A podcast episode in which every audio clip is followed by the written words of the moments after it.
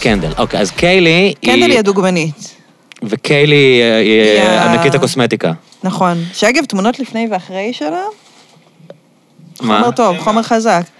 היא מאוד מטופלת, כאילו כירורגית. כן, שלא ישתמע טוב, שאני... עובדות בזה. כל, כל אישה שתעשה מה שטוב לה, אבל... אה, ביג טיים, לא, בטח. אבל היא יוצאת עם... אה, קים לא הייתה בדיוק מהז'אנר ה... כן, הטבעי. היא לא הלכה על המראה הטבעי. תגיד, אנחנו מקליטים? אני חושבת שמה שמטורף, אוקיי, כן. לא, אז אה, כן. נתחיל בשיחה על הקרדשיאנס. לא, אנחנו כבר באמצע. כן. אז קיילי ג'נר יוצאת עם טרוויס סקוט, נכון? שזה קטע שכאילו... אני כן, לא, נכון. אני חושבת שאתה טועה, אני חושבת שזה לדעתי אחת הגדולות יותר, לדעתי זה כזה קורטני או משהו, אבל אני אני לא טובה בקרדשיאנס. יש קורטני? אני אף פעם לא צפיתי אני בקרדשיאנס. אני אפילו לא יודע שיש קורטני. היה לי שיעור באוניברסיטה על הקרדשיאנס פעם. כאילו one off כזה. דבר טיפה יותר קרוב למיקרופון, את. רגילה לאולפנים מקצועיים. לא, אני וכאן לא. וזה. לא. רגע, אבל מה התחלת לספר? פעם היה לי שיעור באוניברסיטה על הקרדשיאנס, כאילו one off. אה, זה היה מעיף. זה היה במסגרת מה, לימודי טלוויזיה או... כן, למדתי קולנוע וטלוויזיה. ובשיעור טלוויזיה היה שיעור אחד על הקרדשיאנס שפשוט העיף לי את מה, המוח, ספרי לי, זה מעניין אותי. למרות שאני מודה שאף פעם לא לא הייתי ממש בעניין. זוכרת, אבל כאילו... קצת צריך לדעת מה קורה איתם כדי להסתדר בעולם. עובדה ששנינו בתור אנשים, אני לא עוקבת אחרי אף אחת מהקרדשיאנס, כאילו באינסטוש, ואנחנו ואנחנו עדיין יודעים יודעים לא את מעט. השמות, זה מראה כאילו שזה באמת תופעה אנחנו תרבותית יודעים מי יותר שחורגת. גדולה ומי יותר קטנה, אנחנו יודעים כמה כסף יש להן פחות, מי יותר עשירה, כאילו, זה תופעה תרבותית שחורגת ממש, כאילו, מאיזה נישה, זה משהו שהוא כאילו... יש בזה אני משהו... זוכר כשקניה בא לארץ, כן. כאילו, אני לא הייתי מודע לכמה עניין זה קים, כן. כאילו, כמה דיבור היה על קים תבוא איתו, ואז הבנתי שמלא אנשים שלא מתעניינים במוזיקה בכלל, יודעים מי הוא מהקרדשיאנס בכלל. שמבחינתי. את יודעת, הוא קניה ווסט, ואנשים כאילו, כאילו, מבחינתם הוא הבעל של של קים. של קים, כן. כן. ותשמע, בסוף היא באה לארץ, ומה היא עשתה? היא עשתה איזה מהלך של להכיר בשואה הארמנית איכשהו. היא הלכה לאיזה מקום, וכאילו דיברה על השואה הארמנית, כי הן ארמניות, ופתאום כן. כאילו הדבר הזה שהפך להיות מאוד טבו, היה מאוד מדובר בחדשות. כאילו, יש שם... כן, יש, הם הצליחו לנצל את ה fame and fortune שלהם לדברים זה טובים. מטורף בעיניי, כאילו, אני חושב שזו נקודה, את יודעת, היסטורית, תרבותית, שמישהי שבאמת התחילה מ sex tape, כן. הפכה להיות לא רק דמות מקובלת, דמות כאילו חשובה מבחינת, יודעת, מאבקים פוליטיים, ויש לה את כל המאבק אה, שהיא עשתה, שהיא עושה ל... את יודעת, אנשים שהורשעו לשווא, הרשעות כן. שווא, ואסירים, והיא כאילו, היא היום ממש דמות dignified. כאילו, שמעת על זה? שמה? למה? היא חילצה קבוצת כדורגל של בנות מאפגניסטן, פשוט מימנה את הטיסה שלהם. זה, איזה מדהים זה, אה? כאילו, כן. כן, היא נעשתה מאוד dignified. תשמע, אתמול היה לי שיחה נורא מעניינת עם חברה. שלחה לי כזה הודעה קולית של שתיים וחצי דקות בעשר בלילה, שהיא כתבה לי, היא הקליטה לי. אני לא יודעת אם אתה תזדהה עם זה, אבל זה מין משהו שהיא אמרה וישר ראיתי אותו, ישר נזכרתי בו שיוצאים להפסקה בבית ספר, וזה לא משנה, כי זה... לי ישר זה מזכיר את היסודי, אבל נראה לי אולי זה היה גם בתיכון, והבנים משחקים כדורגל במגרש. כן. וזה המגרש הגדול, זאת אומרת, זה החלל המרכזי בחוץ. ואז היא אמרה, אין לי בעיה, זאת אומרת, זה לא שהם העיפו את הבנות בשביל זה, אבל אני אף פעם לא זוכרת שהבנות תפסו כזה מרחב, ופתאום שאלתי את עצמי, אם לבנות היו נותנים כזה מרחב, מה הן היו עושות בו? וככל שחשבתי על זה, לא הצלחתי לדמיין. כאילו, אני חושבת ש... לא יודעת, אתה תש- תשים... היא אמרה את זה בהקשר של exclusion, כאילו, של הדרה? היא אמרה את זה, זה חברתי, שם. היא אימא לילדה בת שנתיים, שהילדה שלה היא המשיח, והיא הלכה לגן באותו יום ונלחמה עם הבנים שייתנו לה להתגלש במגלצ'ה. וניצחה, כי היא בן אדם מדהים, הילדה. ואז כאילו אמא שלה התחילה לחשוב על מה זה כאילו חללים, מרחבים נשיים ומה זה לא, ו... אבל עזוב כאילו את כל הקונטקסט, אני ממש נתקעתי על המחשבה מה הבנות היו עושות בחצר שלמה של בית ספר, ואני לא מצליחה לחשוב, אני לא צריכה אבל לדמיין את זה. אולי זה מין כזה, את יודעת, משהו יותר עמוק, שנשים כאילו הם יותר, לא יודע, קרבה כאילו, הדבר היחסים ביניהם, גם בתור ילדות. אבל גם יש פה כזה ביצה ותרנגולת. כן. כן. כאילו, הסיפור הזה של טייקן הבניה חברתית, ו... כן, לגמרי. זה מעניין. אגב, צריך לחשוב בהקשר של כאילו, של המגרש כדורגל, ש... שזה באמת עשרה אנשים שמשחקים על כל הזה, זה גם, גם רוב, רוב הבנים מודרים מזה, כאילו רובם לא, משמעית. לא יכולים לשחק. זה- כן, זה לגמרי כאילו רובם יושבים ומסתכלים על העשרה שכן משחקים, כאילו. ניתן לומר שזה סוג מסוים של גבריות שתופסת את רוב המקום. לא, זה ממש, אפשר לחשוב על זה, את יודעת, במונחים של היררכיה, של הקופים על ה... את יודעת, על העץ מלמעלה, כאילו זה ממש אה, אה, היררכיה עתיקה כזאת מהעשרה שמשחקים כדורגל. אני גם לא וגם שם יש היררכיה? מי השוער, מה? אתה חזק בספורט? אני הייתי באלה שמשחקים, אבל אני לא יודע אם זה כי הייתי טוב או כי חברתית, את יודעת, כאילו, הצלחתי לדחוף. את עצמי. כן. מספיק הייתי חבר של כולם שנתנו לי לשחק. לא, לא הייתי איזה כוכב, אבל הייתי בסדר, כאילו, הייתי, הייתי משחק מלא כדורגל, מלא, מלא. זה מוזר, ואתה עדיין כאילו. עוקב? לא, אני רואה, כאילו, קצת כדורגל אירופאי, כדורגל ישראלי לא מעניין אותי בכלל, שנים, כאילו, לא... אבל למה זה מוזר? למה התחלתי להגיד שזה מוזר? לא, מוזר ש... מוזר לי היום לחשוב כמה שעות מהחיים שלי השקעתי בלשחק כדורגל. שזה משהו שכאילו, בחשיבה של בן אדם מבוגר, אתה אומר, מה, יכולתי לעשות מלא דברים בשעות האלה. את יודעת, יכולתי, ל- לא יודע, להשיג איזו יכולת או מיומנות, או ללמוד, או לקרוא, אבל כאילו זה היה ממש שנים שזה מה שהיינו עושים. מסיימים את הלימודים, הולכים למגרש, משחקים עד הערב. אנחנו מסכימים אבל שהיכולת שלך... מ- באיזה עמדה היית? מה? על המגרש? אמ, אני מניח שהייתי כאילו לא מהטובים, אז אם היה משחק חשוב, אז הייתי יחסית בהגנה, כאילו, לא הייתי אוקיי. חלוץ, אבל הייתי בסדר, הייתי כאילו שחקן ממוצע נגיד- פלוס, אני חושב. בוא נגיד שכבלם לא הצטיינת בשנים האלה, אבל יכול להיות שפיתחת משהו אחר בטעות? כמו? לא יודעת. מה, מיומנויות חברתיות, או... תראה, יש הרבה, היה לי חבר נגיד שהיה כדורסלן, ותמיד הוא היה אומר כאילו שאנשים שלא, בלימודים, שכזה התחלנו להכיר את כולם, ואז כזה מנסים להבין באוניברסיטה, כאילו. ואז הוא היה אומר על אנשים מסוימים שרואים שהם לא שיחקו בתיכון.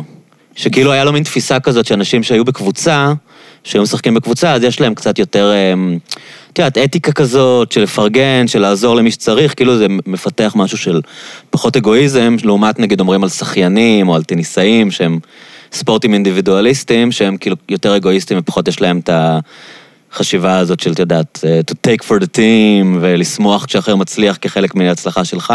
מדהים. אני לא יודע אם זה נכון, אבל אני יודע שזה מין משהו כזה שאומרים. נשמע לי מאוד הגיוני, כי אתה כאילו לא מפתח את היכולת הזאת. כן. באמריקה מאוד חושבים על ספורט כדבר כזה, שבונה אופי, כאילו. נכון. כ character building כזה. יש לי תחושה שעם אמריקאים, אבל אה, באופן כללי החשיבה היא מאוד קשורה למשאבים. כאילו כל דבר הוא כזה משאב, זמן, time is money, כן? אנחנו לא אומרים בצרפתית מביכה שאני לא אגיד למיקרופון, אה, כאילו שזמן הוא כסף. אנחנו אומרים את זה באנגלית. אז יש איזו תחושה כזאת שאתה כל הזמן צריך להשקיע כדי להגיע למשהו שזו תפיסה מאוד... אה, מאוד מערבית, כאילו זה, זה המהות של המערב, אין, אין את הרגע, אין את הלשחק כדורגל עם חברים, כי זה כיף מאוד. זה כיף שיש לך את הדבר הזה בהיסטוריה שלך. כן. ואולי גם צלקות פיזיות או מנטליות. כן, הכל שם בנוי על... אה, עוד פעם, אני לא כזה מכיר, כן, ממה שאני מכיר מהטלוויזיה כן, וממה שזה, אבל זה נראה שזה מאוד הישגי ומאוד תחרותי, וכאילו, יש לך איזה מלגות לספורטאים, ואתה צריך נכון. להתקבל לקבוצ... לנבחרת. תמיד יש לבית ספר את הנבחרת, אם אתה לא התקבלת לנבחרת, אז אתה בעצם לא משחק כל כך. בזמן שאצלנו, כאילו, היו כמה שהיו... שיחקו בקבוצות, אבל רוב האנשים סתם משחקים בשביל הכיף, כאילו. נכון. אני חושב ששם זה, או שאתה בנבחרת פוטבול, התקבלת לנבחרת פוטבול של התיכון, או שאתה עושה משהו אחר. כי אתה לא... כי כאילו, ה... לעשות את זה לא במסגרת תחרותית, זה... מה אתה מתכוון? אני אז, אז לך תהיה. במקהלה, או בתזמורת, או במועד... כאילו, לך. תמצא את הדבר שאתה מצטיין בו ותצטיין בו. בדיוק, כן. שזה גם מקדם אותך, וזה אחרי זה, אתה מכניס את זה לקורות חיים שלך כשאתה הולך לקולג', זה חלק ממי שאתה, זה, זה הכל כאילו באמת בתפיסה כזאת של מה שאמרת, של ערך, כאילו, מה יוצא לי מזה. כן. כן. אבל זה גם לא, לא יודעת, אני חושבת הרבה גם בארץ על הדבר הזה של עד מתי מותר לך לא להצטיין במשהו. שזו שאלה ממש גדולה.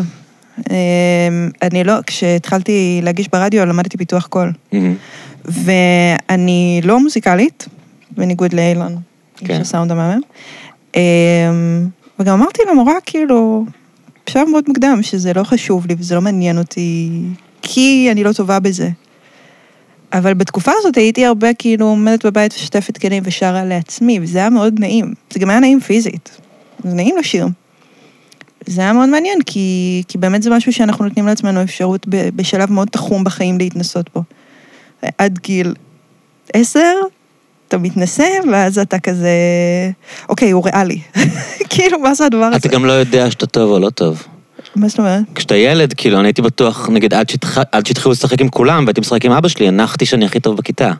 כאילו, אולי זה סתם החינוך הנרקסיסטי לא, זה שקיבלתי. נראה לי טוב. אז פגשתי איזה חבר עם אבא שלי בגינה, והוא היה יותר טוב ממני. אז אמרתי, טוב, אני השני הכי טוב בכיתה. כאילו, לא היה לי... לוקח לך זמן להבין שאתה לא טוב במשהו, שאתה לא שר יפה. כאילו, נכון. כי ההורים שלך אומרים לך איזה יופי. את יודעת, ואז אתה מתחיל להגיע, אתה רואה שהציונים שלך בעצם יותר נמוכים, אולי אתה לא כזה חכם כמו שחשבת, כאילו, יש איזה משהו שמתקלקל, אני חושב, אה, אבל uh, הקטע עם השירה, אני לא יודע, אני לא, לא, לא מעודד אנשים שלא שרים טוב לשיר ב, בציבור, כאילו. אני... מה זה בציבור? כן. לא, אני הרבה שנים, אה, אני התחלתי בחיי הלילה במסיבות קריוקי, הייתי עושה מסיבות קריוקי. אוקיי. שזה היה מין ערבים כאלה של קריוקי אלטרנטיבי, כאילו שבאים ושרים כזה, כאילו בלי אה, שיר הפרחה. אז זה היה מגניב, זו הייתה תקופה של האינדי, אז היו באים ושרים ארקטיק מנקיז, ולא יודע מה שהיה אז, כאילו. כן. ופאנק, והיפ-הופ וזה, וזה היה מסיבות שמאוד הצליחו והיו מאוד ברנג'איות כאלה. ו... ואני זוכר שבהתחלה זה היה צחוקים, ואחרי כמה זמן, כאילו, אנשים שהיו גרועים, זה, סת... זה סתם עצבן אותי, כאילו, זה לא היה חינני בעיניי. את יודעת, כאילו, כי, כי זה היה, פורמט היה שמופיעים לפני הרבה אנשים, זה כזה מין דימה, הופעה. ואני זוכר שחשבתי, כאילו, אולי, כאילו, כל הרעיון הזה, את יודעת, שמי שיודע לשיר ישיר כזה, לא יודע. מעניין, זה קצת חותר תחת המהות של קריוקי. כן, אני יודע, נראה לי שבגלל זה נפסקתי בשלב מסוים, מתחילים למאס לי, וזה כן. לי כיף. אבל יש משהו באופן כללי בלעשות משהו הרבה פעמים שבאיזשהו שלב אתה קולט את המהות של מה שאתה עושה, אתה מבין? נגיד, יש לי שני חברים שהאורח חיים שלהם כלל המון טיסות, ושניהם מה? פיתחו, טיסות, כן. ושניהם פיתחו פחד ממטוסים, שזה משהו שלא היה להם. זה כזה קרה אחרי מוזר, לא? זה מאוד הפוך. טיסות. אני, אנשים שלא טסים מפחדים מטיסות, כאילו אם אתה טס, אתה אמור אחרי כמה זמן להתרגל לזה. אני חושבת שכאילו, לא יודעת, אני טסה, בטח מאז הקורונה לא יצא לי לטוס כל כך, אבל אני יכולה לתת לך דוגמה מכיוון אחר, שאני חושבת שהיא יותר מעניינת. אה, הבן זוג שלי היה מדריך אה, חובשים, Mm. מדריך בקורס חובשים. ואחת המשימות שהם היו נותנים, צה"ל, גוף מקסים, זה לעשות מעגל לחץ כזה, שהוא היה מוריד את המכנסיים, תוקע לעצמו מזרק בווריד, גבריות, אה, ולא מוציא את המזרק עד שהבן אדם האחרון במעגל מוציא את המזרק. כל אחד תוקע, תוקע, כן. תוקע. יש לו ממש צלקות מזעזעות. והוא אמר שאחרי כמה זמן הוא פשוט לא יכל לעשות את זה. הוא פשוט לא יכל להכאיב לעצמו יותר. כי, כי פתאום אתה יודע, כאילו, אתה מקשר את הכאב ממה שיבוא אחר כך. אז אני חושבת שבאותו אופן, המחשבה של כאילו, אני בתוך גוש מתכת באוויר, הריק, זה מחשבה שברגע שהיא נכנסת ואתה לא מנער אותה, אתה... ו- ואתה צריך לטוס שוב ביום חמישי, זה, זה מתקבע. זה יכול אוקיי, להתקבע. אז אבל למה סליחה, למה התחלת גלשנו לספר לי את זה? למלא כיוונים. לא, אבל התחלת לספר לי עליהם כי... כי דיברנו על קריוקי ועל איך לפעמים אתה לא יכול, you cannot look away מהמם. מהצד המבאס. אחרי שאתה רואה משהו, כאילו? כן, כאילו ברגע שאתה שומע את הזיוף, כן. אתה לא יכול לא לשמוע את הזיוף, זה לא יכול להיראות לך חינני. אני חושבת. אני עושה לך ניתוח פסיכולוגי בשקל. יכול להיות. יכול להיות גם שסתם נמאס לי. לא- גם יכול להיות שהתבגרת מזה. כן. הכל טוב. לא, יש הרבה דברים שהם מרעננים ומצחיקים בהתחלה, ואחרי זה הם שגרה, את יודעת, זה כזה, אוקיי, כאילו, בהתחלה הכל מלהיב, ואז זה כזה עוד פעם, אה, ועוד פעם, כאילו... זה קשה, דברים שמבוססים על excitement, לעשות אותם לאורך זמן, כאילו, אתה מתכוון? דברים כן. שהקטע שלהם שאמורים לרגש ולהלהיב ולהצחיק, ואז אתה עושה אותם שנתיים, שלוש, כן. כאילו, בכלל, את יודעת, נגיד, דיברתי על זה עם אנשים כאן, כאילו שאתה אמור לעשות דברים מתוך תשוקה, ומתישהו התשוקה כאילו נעלמת, ואתה כבר עושה אותם, את יודעת, נגיד אה, סטנדאפיסטים שלפעמים אין להם כוח להופיע, מוזיקאים שאין להם כוח, כאילו, שבהתחלה כל הופעה נורא מרגשת, ואז זה עוד הופעה, והם כאילו מרגישים... זה אמור להיות מרגש, כאילו, למה זה לא מרגש אותי, אולי זה לא בסדר, אבל מתישהו זה כזה, זה מה שזה, את יודעת, פשוט, עבודה. כן. אבל אתה פה המון המון זמן. פה ב- בלילה, ברדיו? גם בלילה וגם ספציפית ברדיו. אתה, מה, כן. עשר שנים ברדיו? כן, 12, וואו. כן. ומה אתה מרגיש עם זה? אה, את זה, מה ש- מה שאנחנו מדברים, כאילו, שאתה מפסיק להתרגש? מזמן הפסקתי להתרגש, כן, אז כאילו, מה יש עכשיו? מה שאת מתארת, כאילו, מין איזה שגרה, עבודה, יכול להיות לי נחמד, יכול להיות לי נעים, כאילו, לבוא ולשמוע מוזיקה או לפגוש אנשים, אבל זה בטח לא מרגש אותי, כאילו, הרבה שנים, כן. אה, אבל זה בסדר, כאילו, גם נראה לי זה גיל, לא יודע, אני חושב ש... לא, זה לגמרי גיל, אבל זה לא... אה, זה היה מאוד קשור בהתלהבות בשנתיים הראשונות, כאילו, מאוד פ... זה מאוד היה מפשן, כאילו. אוקיי. ועדיין, כאילו, יש לי, אני, אני אוהב את זה, אבל זה, זה, לא, זה לא מרגש אותי. שמע, אתה תמיד יכול ללכת להיות עורך דין. כן. כאילו לא... זה קיים את וואי, אני הייתי האפשרות. צריך... אין, זה פשוט, אני כל כך שונא את זה, זה לא יאמן. מה, כאילו. משפטים? אה, בירוקרטיות, מסמכים, טפסים. עשית תואר משפטים. לא חשבתי על זה. אני, לא חשבת על זה? אני עכשיו נרשמתי לפנקס פנקס המגשרים של בתי המשפט, כדי שאני אקבל תיקים מבתי המשפט. הייתי צריך להכין להם טופסולוגיה כזאת, את יודעת, של איזה, כזה מלא מסמכים שצריך סופר להגיש. מגניב, דרך אגב, שעשית את זה. כן, לא, להיות מגשר אני אוהב דווקא, בניגוד ל... כי גם בעיקר מדברים, ולא כך צריך להכין מסמכים וכאלה. אבל... אין שיעורי כן, בית. אין שיעורי בית, בדיוק. מהמם. אבל את לא מבינה, זה עלה לי בבריאות, כאילו, להתחיל להכין מסמכים, כאילו, בשביל ברור, הדבר זה הזה. חרא. זה ממש חרא. סורי, כאילו, לא, לא מכירה אנשים שהם סבבה עם זה. לא, לא, זה, לא, מה זה, יש אנשים שעושים את זה בכיף, מה, יש מלא יש אנשים שזה לא בכיף. מכביד עליהם, כן. אבל uh, מעט... יש לי חבר ממש טוב שהוא כזה, ואני חושבת שבגלל זה הוא מצליח בחיים, אבל uh, זה, זה חריג, זה חריג, זה כמו שכאילו אספרגר. איזה יתרון זה חריצות, אה? אנשים חרוצים. אנשים שכאילו יש להם. משמעת עבודה גבוהה, זה כל כך יותר חשוב מאינטליגנציה ומדברים אחרים, כאילו... אני דרך אגב שמה את עצמי בקטגוריה הזאת. יש אנשים חרוצים? אני חושבת שאני יותר חרוצה מדברים אחרים, כן. אבל רציתי לשאול אותך שאלה, כן. אולי כאילו לא חייבים לחפור בזה יותר מדי, אבל יש, יש לי בעצם שתי שאלות לגבי תשוקה ורדיו ולילה ועשייה. כן. אחד, האם יכול להיות משהו שהוא לא תשוקה שהוא המניע? ולא? לא או בחיים? שגרה כאילו, ולא, האם אתה יכול למצוא דלק אחר? זו שאלה שאני, אוח, דפקתי לעצמי את המיקרופון בפרצוף. זו שאלה שאני גם שואלת את עצמי לצורך העניין. אני חושב שרוב האנשים לא מונעים מתשוקה בחיים שלהם, רוב האנשים מונעים מפחד, כן. מאחריות, כאילו כן, רוצים כסף, מפחדים מביטחון. נראה לי שרוב האנשים יש להם דלקים אחרים, אני חושב שאנשים שמונעים מתשוקה הם הברי מזל, כאילו. אני, אני ברגע שנגמרה לי התשוקה לעשייה בלילה, אז אה, התחלתי את הפודקאסט, כי אני צריך משהו כאילו בחיים שאני... מתרגש. שירגש אותי ויתענית ממנו, וזה די, די עובד לי עדיין. כאילו, גם זה לפעמים צריך להתאמץ, את יודעת. לא כל שבוע בא לך, ולא, את יודעת, יש לך לפעמים דאונים באנרגיות, אבל כאילו, אתה גם צריך להתחייב למשהו, אז נראה לי... מחויבות, אחריות, זה דבר מאוד חשוב, כאילו, אם אתה באמת רוצה לעשות משהו לאורך זמן, התמדה, אבל אה, דלק, אני חושב, ש... אני חושב שתשוקה היא לא הדלק המרכזי. בעולם המערבי שדיברנו עליו בתחילת השיחה, רוב האנשים לא מונעים מתשוקה. לא, אבל עזוב אה, רוב האנשים, כאילו, יש איזה משהו, אה, הייתי אתמול בשיחה עם רון כחלילי, כן? כן, שאגב, ראית, פגשת אותו פעם אין פרסון? לא. הוא בן אדם מאוד מאוד מאוד כריזמטי. כן, אז אני רואה בטלוויזיה שהוא כריזמטי, הוא אביסטי זה מאוד כריזמטי. חזק להיות בכזה נוכחות של הוא נורא נורא. גברי, לא? כאילו, יש שאלה אנרגיה נורא. גברית. הוא דווקא היה, כאילו, לא, לא משנה, לא אכנס להסתייגויות מסוימות שהיו לי מהשיחה, זה היה בעיקר זה, אבל הוא אמר לנו איזה משהו שנורא רזונטד, כאילו, אצלי, שהוא אמר אה, שבתחילת דרכו בעיתונות הוא מאוד רצה, מאוד שאף כזה להישגים, להיות כותרת ראשית, להשיג את הרעיון הזה, להשיג את הרעיון הזה, ואז באיזשהו שלב הוא עבר גם לטלוויזיה, וזה נהיה קצת יותר כסף. כאילו, שישלמו לי ככה, שישלמו לי ככה, שישלמו לי ככה. ואז באיזשהו שלב שני הדברים האלה נכבו, כי הוא הבין שהוא יודע לעשות את זה, והוא הבין שהוא יכול להתפרנס מזה, וזה זה, זה שני דברים שמאוד מורכב להשיג, וכאילו, זה סחטיין. ואז אה, הוא מצא את האידיאולוגיה, וזה מה שמשאיר אותו בתחום. ואמרתי לעצמי, וואו, אני צריכה למצוא משהו כזה. אידיאולוגיה? אני לא יודעת אם אידיאולוגיה, אבל הוא, הוא כאילו דיבר, הוא. אפילו לא קרא לזה אידיאולוגיה, הוא קרא לזה תודעה, תודעה של הזהות שלי. ו... כן, נראה נורא מעייף, כאילו, אנשים שהם כזה, חו- שהם חיים את. האידיאולוגיה, אנשים שהם כזה, את יודעת, די הארד מרקסיסטים, וכאילו קמים בבוקר ומעניין אותם המאבק המעמדי, או לא משנה, המאבק העדתי, או כל מאבק כזה, וזה מרכז חייהם, זה נראה לי דבר נורא מעייף, כאילו, אני לא, לא מקנא בהם. בשבילנו. אה, לסביבה. בשבילם אני לא יודעת. לא, אבל אני לא, לא, אני גם חושב אני לא שזה רוצה קצת- אני חושב- להתמסר.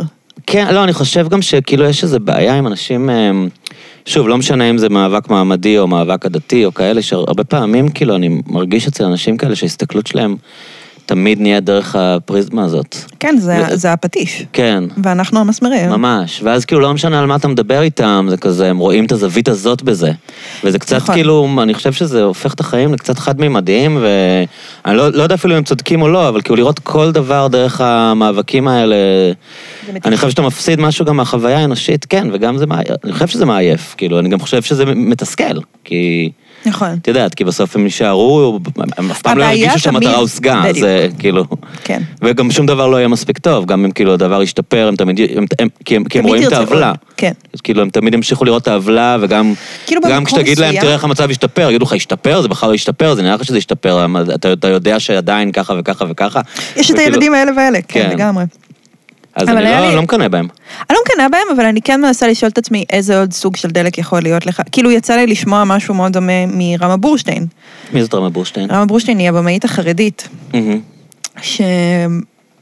שבגיל 23 עבדתי ביחסי ציבור, והפרויקט הראשון ever שהייתי אחראית עליו היה למלא את החלל.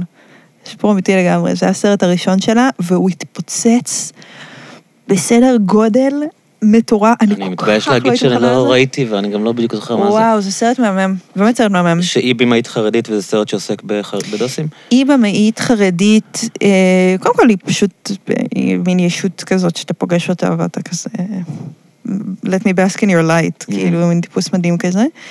היא חזרה בתשובה, אה, יש סצנה מדהימה של קולנוע של חרדיות. אתה Mhm. מכיר את הסיפור הזה? יש איזה בית ספר שהם לומדים בו יש בית לא? ספר, כן, אבל יש, יש כזה תעשיית קולנוע זעירה, כן, אבל אה, של אה, נשים חרדיות שיוצרות לנשים חרדיות, Mhm. וזה כמו התיאטרון אליזבתני, אבל, אבל הפוך, זאת אומרת, רק נשים משחקות בכל התפקידים, וגם משחקות גברים אם צריך. Mm, זה מדהים. מגניב. אה, והיא כזה קצת התפתחה שם, ואז היא באה פתאום עם הפיצ'ר הזה שהיה... למלא את החלל? ו- כן, וזכה בפרס המשחק בפסטיבל ונציה, ומאוד אשכרה. מאוד מאוד הצליח, עשה המון כרטיסים, מכר מלא כרטיסים, ואז היא עשתה את לעבור את הקיר, אה, שזה גם היה סרט מצליח. ויצא לי לדבר איתה על המושג של... אה, כאילו, היא אומרת שהיא מתיישבת לכתוב, והיא אומרת אה, כזה, אתה יודע, אבא תעזור לי. כזה. כן. ואני כזה, אוקיי, אני מאוד לא שם, אני לא כן. עושה את זה, ואז היא אומרת, תשמעי, אין- לי בעיה, כאילו, you do you, אבל אם אני לא חושבת באיזשהו מקום שמה שאני עושה, אני עושה כדי להראות את התפיסה שלי על היקום, שברור שהיא לא תגיד את זה במילים האלה, וסליחה רמה, אבל להראות את התפיסה שלי על המציאות או על החיים שנובעת מתוך הקשר שיש לי עם, הבר... עם הקדוש ברוך הוא, שהוא קיים, ואני יכולה להתווכח עם זה עד מחר, אבל מבחינתה הוא כן. קיים. אה, אז אין לי מה לקום בבוקר. כאילו, מה, כדי להתמודד עם האגו שלי? אני לא רוצה. ואני גם, כאילו, שני הקצוות האלה הם מאוד מהדהדים לי, אין לי מסקנות סופיות. אני מרגישה שהשיחה בבלגן, אני לא יודעת אם זה בכלל כאילו רלוונטי מה שאנחנו מדברים, אנחנו עוברים בין מלא מלא כיוונים. לא, זה מאוד מעניין מה שאת אומרת. אני אני מבין, יש, אני ראיתי פעם שיחה עם אה, דויד פוסטר וואלאס, ז"ל. ז"ל. אה, אני חושב שאולי, יש את ה... הכל זה מים, נכון? מהמם. אז אולי הוא מדבר על זה גם שם? שמה? שכאילו אתה צריך משהו יותר גבוה וחיצוני, כאילו, מה... מה, מה, מהעולם, כאילו, אתה צריך איזה ליצור. משהו הנשגב. טרנסדנט, איזה נשגב, כאילו, לא לשאוף אליו, כי אחרת כל מה שאתה תעשה הוא כאילו יהפוך להיות... אמ, אני, חבל לי, כי זה כל כך עמוק, חבל לי להגיד את זה לא נכון, אבל בוא כאילו... נוסיף את זה בלינקים. כן, אבל כאילו אם הוא נגיד, אה, אם נגיד מעניין אותך כסף, אז מתישהו הכסף יהפוך להיות האלוהים שלך, או אם אתה נגיד מתעניין באידיאולוגיה, אז האידיאולוגיה תהיה, וכל דבר כזה בעצם יקבור אותך. נכון. ואם אתה, ובגלל זה אתה צריך שהדבר הזה, הנשגב, הכוכב הצפון שלך, אם הוא יהיה באמת משהו שהוא, שהוא לא ארצי, שהוא לא, את מבינה את הכוונה? בגלל זה כן, אני כן, כאילו... כן, אני- אני זורמת איתך מרגיש- לגמרי. כן, אז, אז אני חושב שיש לה יתרון מהבן אדם המערבי. אה, במשבר, את יודעת, במשבר המודרנה, שצריך לשאול את עצמו כל הזמן למה הוא עושה את מה שהוא עושה, כמו, ש... כמו השיחה שלנו קצת. כאילו, ברור, לגמרי. ברור לה למה היא עושה מה שהיא עושה, וזה... זה לגמרי היופי בדת. זה נותן מלא כוח ו... ומשמעות, משמעות, כאילו, תכלס, זה עניין של משמעות. כן, לחלוטין. איזה מחשבה מטורפת זאת שיכול להיות משמעות לכל דבר שאתה עושה ביום. כאילו, יכל ובחרת שלא, יכלת להתלבש מתוך רצון לרצות דמות מאוד ספציפית, סט ערכים מאוד מסוים, ובחרנו שלא. שאתה אומר, כאילו, התפיסה, התפיסה היהודית, שכאילו כל דבר שאתה, נראה לי זו תפיסה חסידית, אני חושב, אבל כאילו שכל דבר שאתה עושה הוא עבוד, עבודת השם, כאילו גם כן. כשאתה מצחצח שיניים, אתה מצחצח את זה. שיניים. כל דבר שאתה עושה, כן. כן. זה מדהים, כן. זה מדהים, זה- ואנחנו, יכולנו לבחור את זה ולא בחרנו. אולי אני לא בטוח שלא בחרתי בזה. לגמרי. אה. כן, כאילו, אצלי זה, כאילו, אני כן בן אדם מאמין, אז אצלי, אתה יודע, אני לא חושב על זה. באלוהים, כאילו? כן. אני לא חושב על זה כשאני מצחצח שיניים, אבל ב big scheme אני כן חושב על זה קצת, כאילו. זאת אומרת, יש לי, יש לי הסתכלות כזאת מסוימת, נגדיר את זה ככה. לא, לא? אני לא, את יודעת, לא דוסים שאני אקשור את השרוכים, את יודעת, זה מגיע אצלם כן. לרמה כזאת. היה לי פעם שיחה על זה עם אה, אסף אמדורסקי, מצטער על ה name dropping. הכל בסדר? אז הוא- דיברתי איתו על, ה, על החברים הדוסים שלו, כאילו, כי את יודעת, הרבה שם חזרו בתשובה, ואמרתי לו, כאילו, איזה דבר דפוק זה, כאילו, יעני, שכאילו, יש להם הנחיות ברמת איך לנגב את התחת, כאילו, כשאתה כן. מחרבן וזה. ואז הוא אמר לי, כאילו, כשהם, שהם כל כך מאמינים, וכל מה שהם רוצים זה לרצות את השם, אז כאילו... זה לא שהם מפחדים, זה כאילו באמת מאיזשהי רצון, כמו שאת אומרת, כאילו שהכל. יהיה מוכ- מוכוון ו... ואז זה באמת נותן משמעות לכל דבר, בדיוק הדברים שאת אמרת, אז הוא אמר שכאילו ככה... אני מניח שהוא דיבר על אביתר בנו, החברים הדוסים האחרים שלו מסבירים כאילו את, אה, את זה שהם... אני לא מסוגל, את יודעת, אני לא מסוגל שיגידו לי. כאילו, בגלל זה אני גם בחיים לא אחזור בתשובה. כן. כאילו, אני לא יכול שמישהו יגיד לי שזאת לפ- הדרך לקשור נעליים, או זאת הדרך כאילו לנגב את ה... את התחת שלך, כן. שזה חשוב שיהיה לך שם זכות בחירה, אבל נגיד, עכשיו כן. פתאום נזכרתי באיזה ג'סטה נורא נורא קטנה שעשיתי לחבר לא מזמן, שבאתי אליו לקחת משהו והוא היה חולם, מהמם. וזה בן אדם שמאוד אוהב בארבע אחרי הצהריים לצאת מהבית שלו וללכת לבית קפה ליד הבית ולהביא אמריקנו עם חלב שקדים וסוכרזית. ותמיד זה נורא. כזה, תמיד יש את הדיאלוג של כזה סוכרזית. כמו לראות מישהו מזריק, זה כאילו, זה נורא. ו... ובאתי אליו, ובדרך כאילו מין עצרתי והבאתי לו את הקפה עם הסוכרזית כאילו מעל הכוס, ושמתי לו מחוץ לבית, זה היה גם בשיא האומיקרון, אז פחדנו שאני אדבק, אז כאילו מין יצא, נתן לי את זה, ו... וכל כך שמחתי שיכולתי להביא לו, כאילו, אתה יודע, כי הייתי יכולה כזה לעשות איזה ג'סטה נורא גדולה, אבל הייתי כזה השעה ארבע וזה מה שבא לו עכשיו. זה היה נורא נחמד. אז נראה לי שאם יש לך, אתה מרגיש שאתה בכזאת אינטימיות עם אלוהים, I mean, you know, אני רק רוצה שכשהוא יסתכל עליי, הוא יראה שהשרוכים שלי קשורים כמו שהוא אוהב, איזה כיף. כן. איזה נייס. כן, אני פשוט נורא פשוט זה קשה לי... עולם עם- מופרע אני נורא מבחינתנו. קשה לי עם המחשבה שאכפת לו איך מישהו קושר את השרוכים. חד משמעית. כאילו איפשהו אני חושב שזה קצת אז איפה אתה. מרגיש את אלוהים? אה, איפה אני מרגיש אותו? תיזהר, כי התשובה תהיה כאילו על השער שלך בשבע לילות. זו שאלה כזאת. אני לא יודע, אני לא יודע לענות לשאלה הזאת, כאילו, זה פשוט... אז זו גם שאלה מאוד אינטימית, אז אתה לא חייב. אני לא יודע להגיד, לה, להגיד את האיפה, זה מין משהו שקיים, כאילו, פשוט בחיים שלי, כאילו, Mm. מתוך, את יודעת, כאילו, כאילו אני רואה את העולם כעולם שהוא קיים בו, את מתכוון? זה כאילו משהו שנוכח. זה לא להגיד לך, את יודעת, כל מיני תשובות רומנטיות ש... מגרגר יודעת, חול. באמצע החורף, כשאני יושב ומסתכל על השקיעה והעננים, כאילו, זה אור לא... חולפות זה שמכללות פשוט בהם, כאילו, את כן. יודעת, יש אנשים שמסתכלים על העולם ורואים אה, חום, את יודעת, רואים אלקטרונים מסודרים אה, באטומים שזה, ואני כאילו... מדוקטור מנהטן? מי רואה אטומים מסודרים? לא, ככה הם חושבים על הדברים שהם רואים, את יודעת, כפרטיקלים שמת- שמתרכזים, כן, אני לא יודע, איך- אני לא יודע איך אנשים אחרים רואים את העולם, אבל כאילו אני רואה... אנחנו לעולם לא נדע גם. כן. עצוב, נכון, אה? מחשבות שיש לך בגיל מאוד מוקדם, לא? נכון. להרבה ילדים יש את המחשבה הזאת שהיא נורא כאילו חושבים שהיא חכמה, שהיא אומרת, שהם אומרים כאילו, וואי, אתה יודע שאולי מה שאני רואה כצהוב, אתה רואה ככחול, ואז כאילו זה דופק להם את המוח, שכאילו בחיים אתם לא יכולו לדעת מה זה צהוב, ומה זה אין, כאילו... יש כזה אורחי גל, זה מאוד מנחם כן, אותי. ברור, אבל זה כאן שאלה פילוסופית די חכמה, כאילו, של מה זה תודעה בכלל. נכון. כי גם מכונה יכולה כאילו להבין את החומרי גל האלה החומרים. ולהגיד מה צהוב ומה כחול, אבל אה, איך היא חווה מה זה צהוב ומה זה כחול, כאילו. אני ממש זוכרת שהיה לי את המחשבה הזאת אה, כשסבא שלי נפטר, הייתי בת שש, וסבא שלי כנראה היה בן אדם ממש מעניין, כי הוא כזה מאוד השקיע ביחסים שלי איתו, במיוחד כשהוא ידע שהוא גוסס. מתי זה זה היה ב-1995, Mhm. זה היה כשהייתי בת שש. כן. ו... ואני זוכרת היטב את המחשבה שכאילו אף אחד לא יראה את הצבע הכחול שסבא שלי ראה.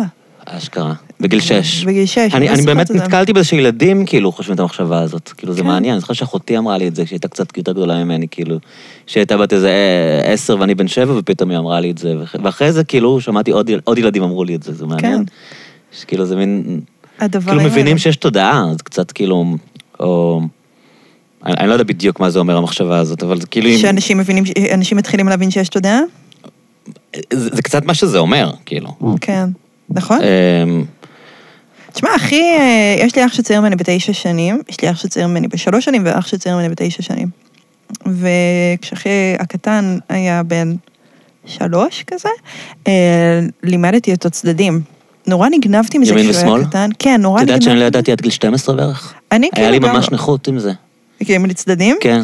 אני חושבת שאנשים מפתחים את זה הרבה יותר מאוחר ממה שמקובל להניח, ואני בספק שהוא זכר אז, אבל מאוד נגנבתי מזה, אני הייתי אז בת 12, שאני יכולה ללמד אותו דברים בסיסיים על העולם, כאילו. והסברתי לו, ואז הוא אמר לי, באיזה צד אלוהים? ואני כזה... עכשיו, אתה יודע, היום, גם? בגלל, אה, כזה, את- כי אנחנו יושבים, ואני כזה, זה יד ימין, וזה יד שמאל, כן? זה יד ימין? כן. איזה בושות אם לא. אה, ואז אני. מין כזה, באיזה צד למאזינים, זה הבקבוק? היה יד ימין. תודה. באיזה כן. צד הבקבוק, באיזה צד המיקרופון, באיזה צד המכונית, באיזה צד הזה. ואז שאלתי אותו על כל מיני דברים, ואז הוא התחיל לשאול אותי בחזרה, שזה היה מצחיק. אה, ובאיזה צד, אני כזה, באיזה צד הכלב? ואז הוא אומר לי, ואז הוא אומר לי, ובאיזה צד העץ? כזה. ואז הוא אמר לי, אחת השאלות הבאות הייתה, באיזה צד אלוהים? והייתי כזה, לך לדבר עם אמא על זה. כאילו, אבל כן. אלוהים בכל מקום, לא? זה די בהגדרה. לא יכולתי, לא יכולתי, I couldn't. אה, כי אני הייתי פחדת כזה, שאת הייתי מכניסה לו בת מחשבות 12, שליליות הייתי לראש, כזה, הוא אלוהים. ישמור. כן. זה כשאת אה, כאילו לוקחת צעד ולהגיד לו שזה קיים? אם תגידי לו אני ש- אפילו לא יודעת להגיד לכם, היה לי את הקפסיטי המחשבתי להבין את זה, הייתי קטנה. לי הייתה חוויה מאוד המבלינג לגבי הימין ושמאל. כשהייתי ילד, אה, אבא שלי, כפרה עליו, הוא היה מתנדב באיזה פנימייה של אה, נוער בסיכון. כן. והוא היה משחק איתם כדורגל, ועוזר להם וזה, ואז אה, מאמן אותם בכדורגל, כאילו הוא מאוד אה, היה שם עם הילדים, ואז הוא הביא ילד הביתה, כאילו, אל, אלינו, מאוד חמוד מצידו. כן, כאילו אחד הילדים שכזה היה, והוא הביא אותו לשחק איתי בנינטנדו. מהמם. ואז שיחקנו בנינטנדו, וניסיתי כאילו ללמד אותו את המשחק, וכל הזמן הוא שאל אותי, ימין או שמאל, ימין או שמאל, ולא ידעתי להגיד לו. ואמרתי, כאילו, אני אמור להיות החכם, את יודעת, המחונך, שזה, וכאילו, הוא יודע ימין ושמאל, ואני לא, את יודעת, כאילו, לא... לא אני לא המוח המשווה הזה. כן, כן, זה, כן. היה מעניין, כאילו, שכאילו בהתחלה אולי באתי מקצת מקום מתנשא, ומהר מאוד הבנתי שכאילו, בהרבה דברים, את יודעת, אני, מתחתיו כזה, זה היה, דבר חוויה. מעניינת. כן. מה, לא נוח לך עם המיקרופון? לא, אני מנסה למצוא את הזווית, אני מרגישה שכל פעם אני משנה זווית בקצת, ואני חרדה לאילון, אני לא רוצה שהוא ישנא אותי. תסדרי לך. אני אסדר. זה לא כזה משנה, הוא מקצוען, הוא יסדר את זה בכל מקרה. יש, יש טווח. לך? אם הייתה נוח. בעיה, הוא כבר, כבר היית יודעת מזה. הוא אונליין. אני לא רוצה שתהיה בעיה, אני רוצה שלא תהיה בעיה. תגידי, מה פ- אה, פודקאסטים? מעניין אותי. קצת לדבר איתך. אז מה? אני שמעתי את הפרויקט שעשית עם אה, באבל. באבל. כן, כן. שזה היה... אני כאילו נכנסתי לבאבל בזמן הנסיעה, זה כאילו קפץ והציע לי. זה ממש אה, יצירתי, זה נקסט כאילו... כן. אז תספרי לי על זה טיפה, כאילו איך זה... מה שהיה, זה שאני עבדתי בכאן, כידוע לך, ועזבתי ביולי, והייתי ב... כאילו נורא נורא ניסיתי לחשוב מה אני אעשה, ונורא רציתי, היה לי כל מיני פרויקטים שככה התחלתי לבשל. היה לי כל מיני שיתופי פעולה עם אנשים שהתחלתי לבשל, זה עוד לא היה ממש פרויקטים. ואז אה, רצה הגורל ועבדתי עם אמנית בשם גל ניסים, מהממת, שיש לה פרויקט נורא נורא יפה, אה, שעושה בכל מיני מקומות בעולם, שהיא כל פעם, אה, אני לא זוכרת עכשיו איך קוראים לדבר הזה. לא משנה, הפרויקט שאני עזרתי לה בו, שערכתי לה אותו, היה פרויקט שהיא עשתה בפארק הירקון, שבעצם זה היה פרויקט אה, של אה, אומנות אודיו. מהמם. כמו שג'נט קרדיף עושה, ואני כן. מאוד אוהבת, כאילו, בארץ אה, מיכל... חגית ו- ורנר, יש לה... נכון. נכון? היא עושה הרבה מצגים כאלה, כן. ועוצרת אירועים של את אודיו ה... ארט כזה. יש עכשיו אה, את התרבות המחוגה, שזה מקום שממש נפתח כדי להתעסק בזה. אה, מיכלי וקנין הייתה לה עבודה מאוד יפה שנקרא ההפך מחי. אז כאילו אני מאוד אוהבת את התחום, וזו הפעם הראשונה שיצא לי להיכנס לזה, ואהבתי מזה שאנשים הולכים בפארק הירקון, ועבודה, בעצם זה מין סדרה של עבודות שהיא עושה בכל מיני מקומות שהם על בעלי חיים שהתאימו את עצמם לבני אדם. שם זה היה בעקבות תנים. נורא נורא ריגש אותי, ואמרתי, באי לעשות משהו שהוא כאילו פודקאסט מותאם לזמן ולמקום. ואז התחלתי לחשוב על כל מיני שיתופי, זאת אומרת, רציתי לעשות את זה עם מאור סיוון, העורך סאונד הגאון, שעבד איתי בבאבל, המדהים. והתחלנו לחשוב כאילו עם איזה גוף יכול להיות מתאים לעשות כזה דבר. וניסינו כל מיני גופים, ובאבל פשוט היו סופר סופר סופר, גם נתנו לנו יד חופשית מטורללת, כאילו אם הקשבת לזה, זה, זה רעיונות שמאוד מפתיע שכאילו חברת תחבורה החליטה לעמוד מאחוריהם. אה, וגם אני חושבת שהתוצאה הייתה מעניינת. אני פשוט חשבתי שזה ממש מגניב, שכאילו בתוך האפליקציה, בזמן שאני מסתכל מתי אני מגיע הביתה, פתאום עולה לי כאילו פודקאסט. לינק לפודקאסט. כן, בוא תקשיב למשהו אחר. ואז חשבתי שזה היה יכול להיות יותר מגניב, אולי, מהמם. כאילו אני מבין למה זה לא קרה, אבל אם זה היה רק, כאילו אם זה היה אקסקלוסיב לאפליקציה. לא הצלחנו שכאילו- למצוא את ש- זה. מה? לא הצלחנו לעשות את זה, זה, זה לדעתי היה יכול להיות, כי, כי אז גם היה מצט, מצ, כאילו מתלווה לזה איזה פומו כזה. לגמרי. שאני יכול להקשיב לזה רק עכשיו בבאבל, ואולי אני אקח את הבאבל בחזור לגמרי. כדי להמשיך לשמוע את הפודקאסט. מאוד זה היה רצינו. נראה לי כאילו רעיון שהוא ממש כאילו נקסט לבל, ובעצם זה פודקאסט שאפשר לשמוע אותו גם לא, אבל... אפשר לשמוע אותו גם לא בבאבל, לי עצמי... אבל איכשהו, איכשהו זה עבד עליי, כאילו, בקטע של, אוקיי, אני עכשיו בבאבל, ויש פודקאסט. בבאבל, אני אלחץ פליי, כאילו, בוא ניכנס ל... ניכנס. לחוויית הבאבל עד הסוף, כאילו, סליחה. אני חייבת להגיד שאני... כן, במ- במסכים מפרסמים את זה, אבל, אבל אם אתה בטלפון, בתוך האפליקציה, הוא כאילו פשוט שם לך פליי, זה, זה מגניב. כן, זה גם עדיין רץ, זה, זה מאוד מאוד מגניב, האמת שכן. אני גם נורא, אמ, כאילו, תשמע, אז אה, כאילו עשיתי תוכנית די מצליחה. ואז הפסקתי לעשות תוכנית כאילו- מצליחה, עשיתי את חיות כיס כן. במשך... אה, שזה היה הפודקאסט הכי מצליח בארץ הרבה שנים, לא? הרבה שנים, והוא עדיין ממוקם גבוה בטבלה. כן, וכזה עזבתי את חיות כיס בעצם אחרי שהייתי שם מההתחלה. מהמם. אז לא כל כך ידעתי מה יקרה, וזה מאוד הפחיד אותי. למה עזבת? אה, למה עזבתי? לא לא חייבת להיכנס לזה. אני אגיד בקווים כלליים. אה, בדיפלומטיות. כן, זה גם, תשמע, גם הרבה כאילו מהדבר הזה יצא בצורות אחרות, אבל אה, היה לי מאוד קשה עם הסביבת עבודה. מהמם. אה, ניסיתי לשנות אותה, זה לא עלה בידי, כן. והייתה נקודה כאילו שפשוט הבנתי שהרע לגמרי עולה על הטוב. והטוב היה טוב מאוד. כאילו, מאוד אהבתי את התוכנית, זה היה חלק... היה רכיב מאוד גדול בזהות שלי. תשמע, איך שהתפטרתי, אה, נסעתי לויפאסנה, אפרופו אלוהים ורוחניות וזה. כן. בארץ? כן. בדגניה? כל הנושא לא, בדגניה, לא? לא בדגניה, ב- בתובנה, בעין דור. אה, יש לי חבר שעושה שם. כן. כן, אני מאוד אוהבת, Mm. כזה, אני משתדלת לנסוע. זה. אתה יודע, באמת, זה היה... כמה היה- ימים? הייתי שם אה, שבוע, וואו. כן, שבוע בלי לדבר? שבוע בלי לדבר. כן. לא מבין. לא. אפשר לדבר על מדיטציה, יש לי הרבה מה להגיד, אבל... אה, אבל תשמע, באתי לשם, היה לי הרבה כאילו... הרבה על הלב, ואתה יושב עם זה, אתה יושב עם זה, אתה יושב עם זה, אתה יושב עם זה, וזה הרבה... כי הגעת תאונה אחרי העזיבה שם? זה או היה לא? ממש כמה ימים אחרי העזיבה. מהמם. אה, ישב לי המון המון על הלב, והצלחתי ככה להתמודד עם הרבה דברים, ולהגיע להשלמה עם הרבה דברים, והיה לי מאוד מאוד טוב. באמת היה לי חוויה מדהימה. ואז ביום האחרון יש איזה כזה שיחת סיכום של הקורס, ואחרי זה אה, יש ארוחת צהריים שבה אפשר לדבר, ביום האחרון? ביום האחרון. שקודם כל זה חתיכת כאפה. להתחיל לדבר אחרי שלא דיברת שבוע? כי תראה, אתה גם מסתובב עם אנשים, אתה יודע, אתה ישן איתם בחדר, ואתה יושב לידם על הכרית, ואתה זה, אז, אז כאילו אתה מתחיל לפתח עליהם כל מיני דעות, ש- ואז פתאום אתה צריך לדבר איתם, מאוד מאוד מפחיד. ואיך שנגמר הוויפאסנה, איך שאנחנו קמים מהמדיטציה האחרונה ואני הולכת לאכול ארוחת צהריים, ניגש אליי מישהו ואומר לי, אני חייב להגיד לך שאני חולה על חיות כיס. עכשיו, אחי, אבל אנשים יודעים איך את נראית מחיות כיס? מסתבר, כי הם לא שמעו אותי מדברת. עכשיו, אני באתי לשם בתחושה, באיזשהו מקום של כאילו, what the fuck I'm gonna do with my life, כאילו הדבר היחיד שעשיתי, אני צריכה להשאיר אותו מאחור. בא אליי הדוד הזה, ואני אומרת, אוקיי, על סבבה. הוואן, כאילו שבר לך על את זה. הוואן, על הוואן, אוקיי, אוקיי. אני עומדת בתור, בחדר אוכל, ומישהי אומרת לי, אני מה זה מצטערת שאני נופלת עליך, אבל שתדעי שאני משמיעה לה... ועוד, וחמישה אנשים, אבל כולם יודעים איך אתם נראים? כן, אפרנטלי. היה אחד, היה מישהו אחד, שכאילו חבר שלו אמר אחר? לי, כן, ואז הוא אומר לי, אני לא מאמין, אתה לא מחיות... ואז אני חוזרת הביתה, וגיא חג'ג' שלח לי, כפר עליו, שלח לי צילום, יש איזה טלגרם מסתבר של celebrity spotting, מישהו כתב, מהדרך לשם, אני בטרמפ לוויפאסנה, הנהגת מתחילה לדבר, אני קולט שזה דנה מחיות כיס, ואני כזה... עכשיו, תשמע, אני לא... אני פשוט, אני פשוט סגרתי את עצמי בשירותים לרגע, והייתי כזה, וואו.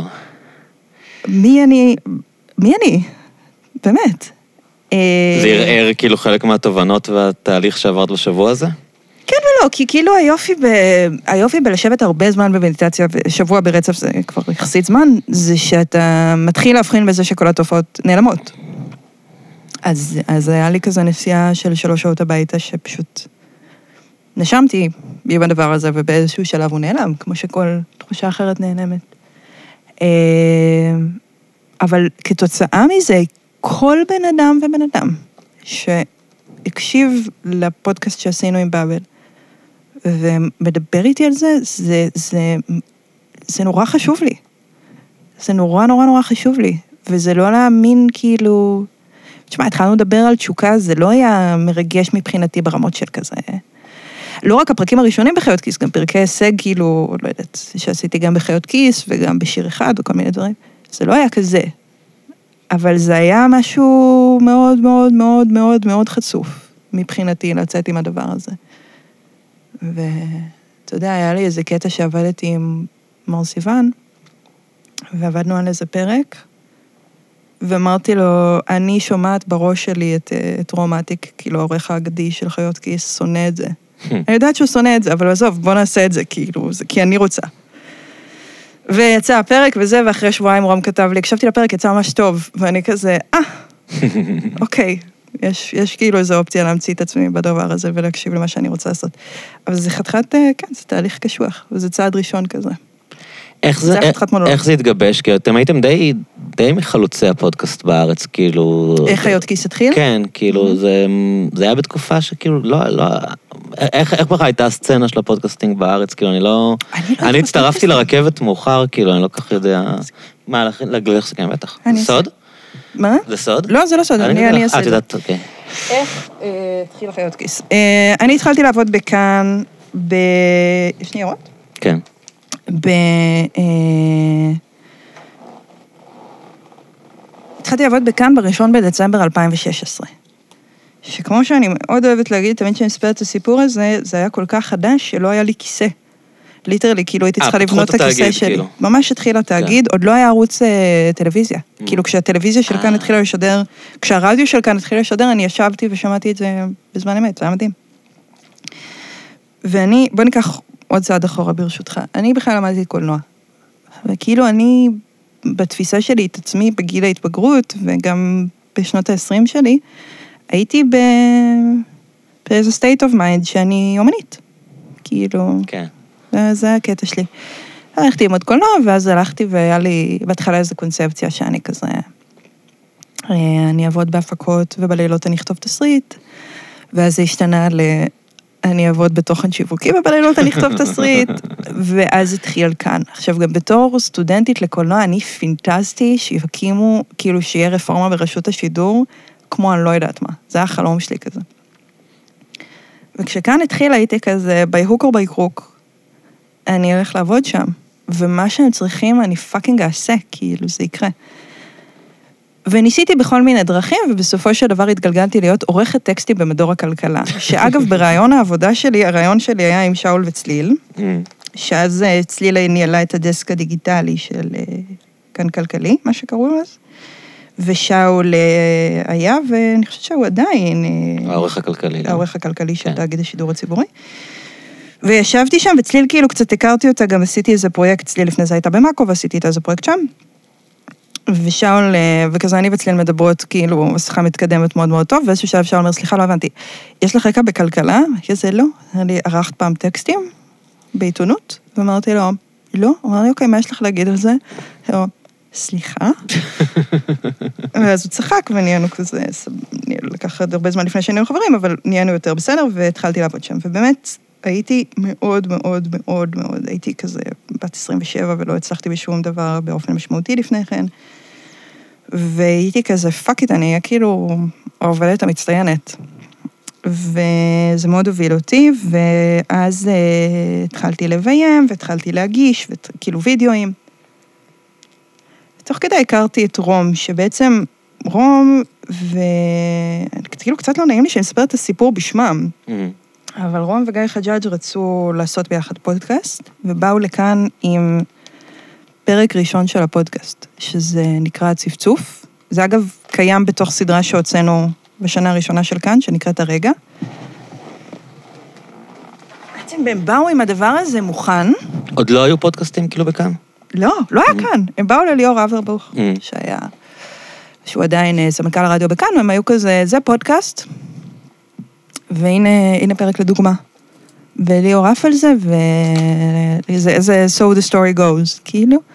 ולקח את רום אה, להיות עורך הפודקאסטים בכאן, שהמון המון זמן זה היה כאילו, הוא. זאת אומרת, מחלקת הפודקאסטים בכאן הייתה נער אחד, וזהו. אה, ואז התחיל באמת הדיסק הכלכלי, ורום נורא רצה שיהיה פודקאסט כלכלי. והיה כזה, בהתחלה היינו עושים, זה כזה מיתולוגיה מאוד ידועה על חיות כיס, שהשבע תוכניות הראשונות לא קיימות, אתה מכיר את זה? לא. שאם אתה הולך אחורה, אחורה, אחורה בפיד של חיות כיס, זה מתחיל בפרק שמונה? מתחיל בפרק שמונה או שבע, משהו כזה, כי אה, מה שעשינו בהתחלה זה לא, זה לא חיות כיס, זה כאילו מין ישיבות מערכת כאלה. אמ, שכל אחד התבקש להביא סיפור, ודיברנו על זה באולפן באופן מייק, כמו שאנחנו עושים עכשיו. כן. אמ, אם אני לא טועה, הפרק הנרטיבי הראשון היה פרק של צליל על אה, מדעי הרוח. בקו מקביל, זה מעניין כאילו מה שמספר? כן. אוקיי. קו עלילתי מקביל, אני מאוד רציתי לעשות משהו על... אה, אני גיליתי שמעט מאוד אנשים עוזבים את הבנקים שלהם בישראל. לא היה לי שום רקע בכלום, לא ידעתי כלום על כלכלה, לא ידעתי כלום, כאילו, זה, זה, כל הזמן ניסיתי להמציא משהו. ואמרתי, הנה פרויקט שאני יכולה לעשות, אני אעזוב את הבנק שלי. מה זה דורש ממני? כולה לעבור בנק, זה לא כזה big deal. וכתבתי טקסט נאה, אה, ולא ידעו כל כך מה לעשות עם הטקסט הזה. כאילו היה דיבור שנעשה מזה וידאו, וירדנו מזה, היה דיבור כזה, היה דיבור כזה, ואז איכשהו רום קרא את הטקסט, והוא מאוד מאוד אהב את הטקסט, וזה פרק 29 בחיות כיס, שנקרא דנה פרנק עוברת כן. בנק. כן. שמעתי אותה. כן? כן. אז אה, נגיד, אני היום כאילו לא מסוגלת לשמוע את הדבר הזה, כי אני גם לא מדברת שם טוב, זה נורא מעצבן. אבל אה, זה הצליח, ו...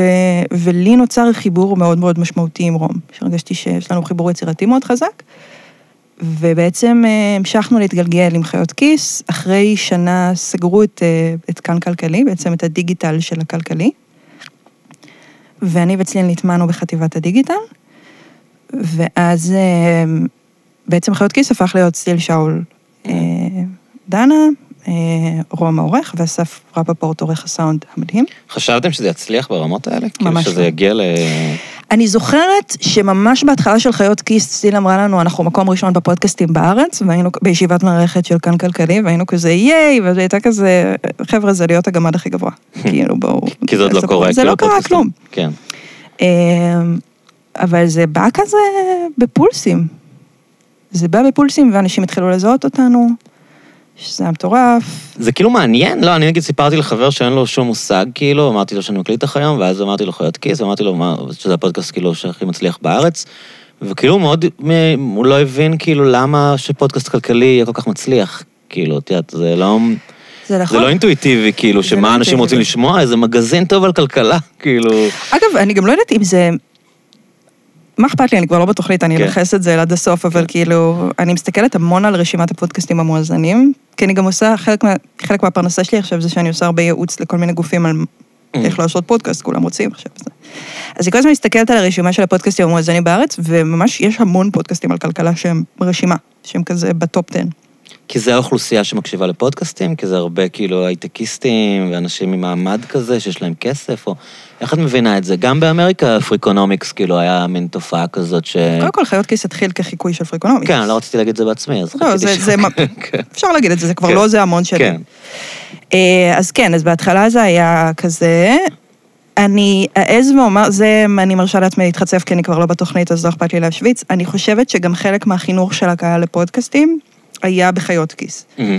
ואז בעצם אם אתה מקשיב לחיות כיס ונגמר לך כל הפרקים, אז אתה רוצה, אז אתה כבר בשל לשמוע עוד משהו על כלכלה. מהמם. אבל הדבר השני, הצד השני של זה, זה שהרי... אה, זה בושה וכלימה להגיד שחיות כיס זה פודקאסט על כלכלה. מהמם. זאת אומרת, זה פודקאסט, אנחנו היינו קוראות לזה, צליל ואני, אה, על כלכלה ורגשות. אה, את כאילו מתחברת, אני ראיתי גם כאילו שכתבת שכאילו את יותר מעניין אותך פודקאסטים נרטיביים, כי זה באמת אה, הסגנון הזה של podcasting הוא מאוד מאוד שונה ממה שנגיד אני נכון. וחברים שלי עושים, כאילו... וגם ממה שפופולרי עכשיו, בקטע מדהים. כן. למרות שעדיין שיר אחד ואחד ביום, הם עדיין כאילו שומרים על מעמדם, אבל אה, כן, ל- למה אני מתחברת לזה יותר?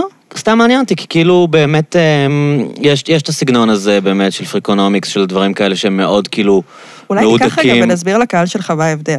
כן. אז בעצם אפשר לחלק את עולם הפודקאסטים לשני ענפים, יש נרטיבי ויש ליניארי.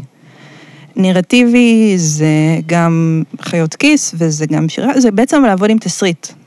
אה, כאילו אני בחיות כיס, הייתי מציעה רעיון, הייתי מראיינת, הייתי כותבת משהו, הייתי מקריאה את זה בחזרה גנרלית כזאת, ואז היינו עובדים על הטקסט, ואז היינו מקליטים אותו, ואז היה עובר לעריכת סאונד.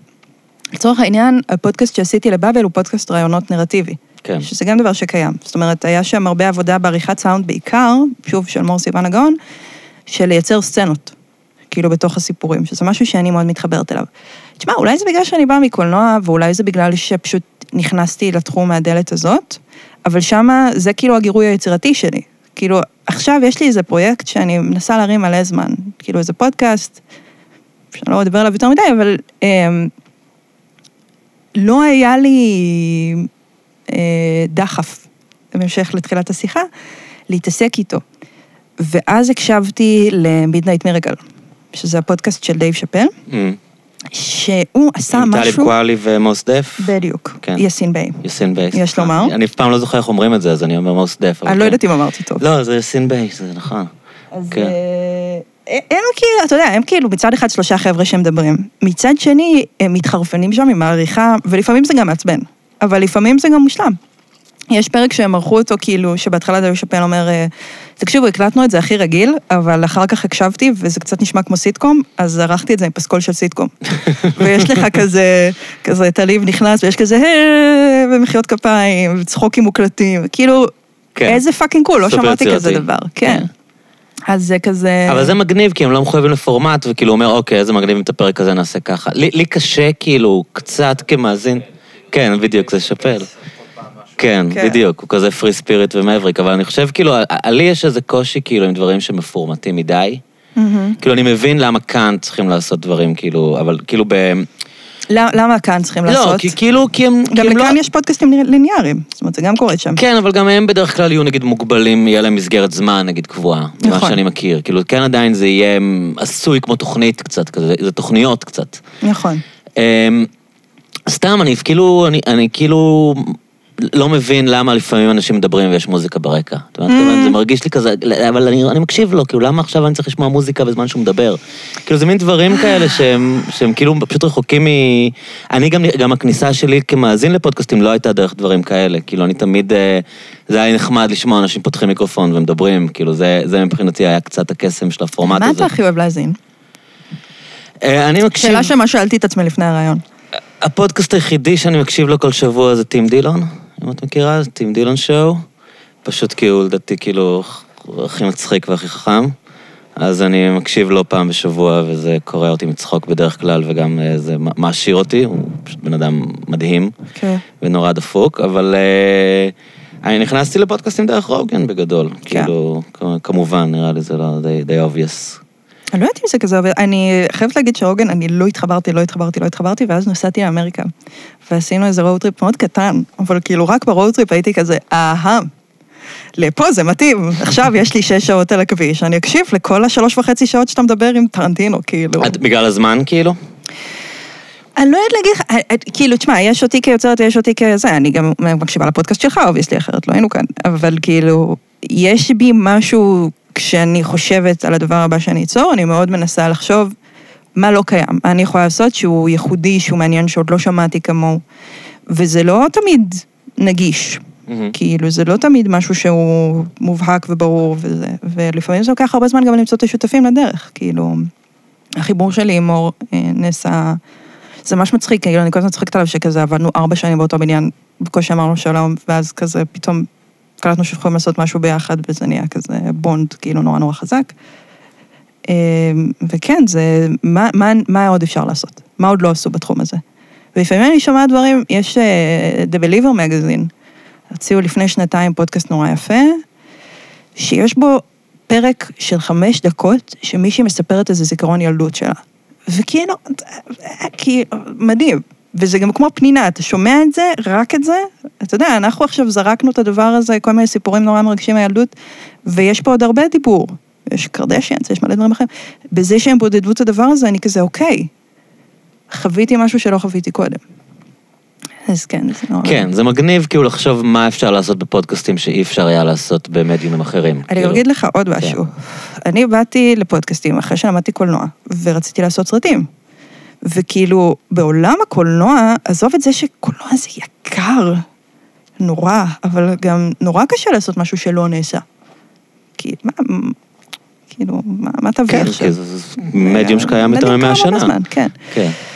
לכאורה גם רדיו קיים מאה שנה, אבל העולם הזה של הפודקאסטים הוא יחסית טרי. אז יש שם עוד הרבה לגלות, וזה קצת, אה, פעם אמרתי באיזו הרצאה של איגוד התסריטאים, שזה קצת כמו להיות, אה, כאילו, קצת כמו בן אדם שאומר לך, אחי, מה אתה משלם 5,000 שקל על דירת חדר בתל אביב? בוא לגליל, אתה לא מבין, איך אני חי, וזה, אז, אז ככה הרגשתי בפודקאסטים הרבה זמן, ואז גם הגליל נהיה כאילו תל אביב, אז אין, אה, זה הלך לאיבוד.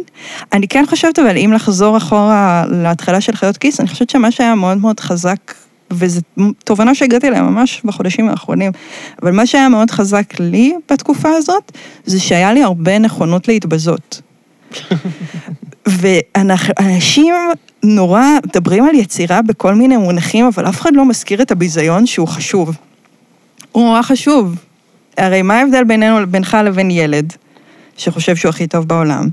שאתה יודע שאתה יכול להתבזות, אתה יכול כאילו לגלות כן. שאתה לא הכי טוב בעולם. נכון, זה אופציה. לגמרי. זו אופציה כואבת. לא, אלה מחשבות שהיו לי בהתחלה, כאילו הייתי צריך כזה ל... פה, בפודקאסט? כן, כאילו להגיד לעצמי למה שמישהו יקשיב לך, כאילו, אף אחד לא יודע מי אתה, אין לך איזה סיפור כאילו שאתה אומר, אוקיי, אני הבן אדם הזה שזה הסיפור שלו ובגלל זה אני אעשה את הפודקאסט, you're just a guy כאילו, כאילו מאיפה יש לך בכלל את היומרה, את האודסיטי.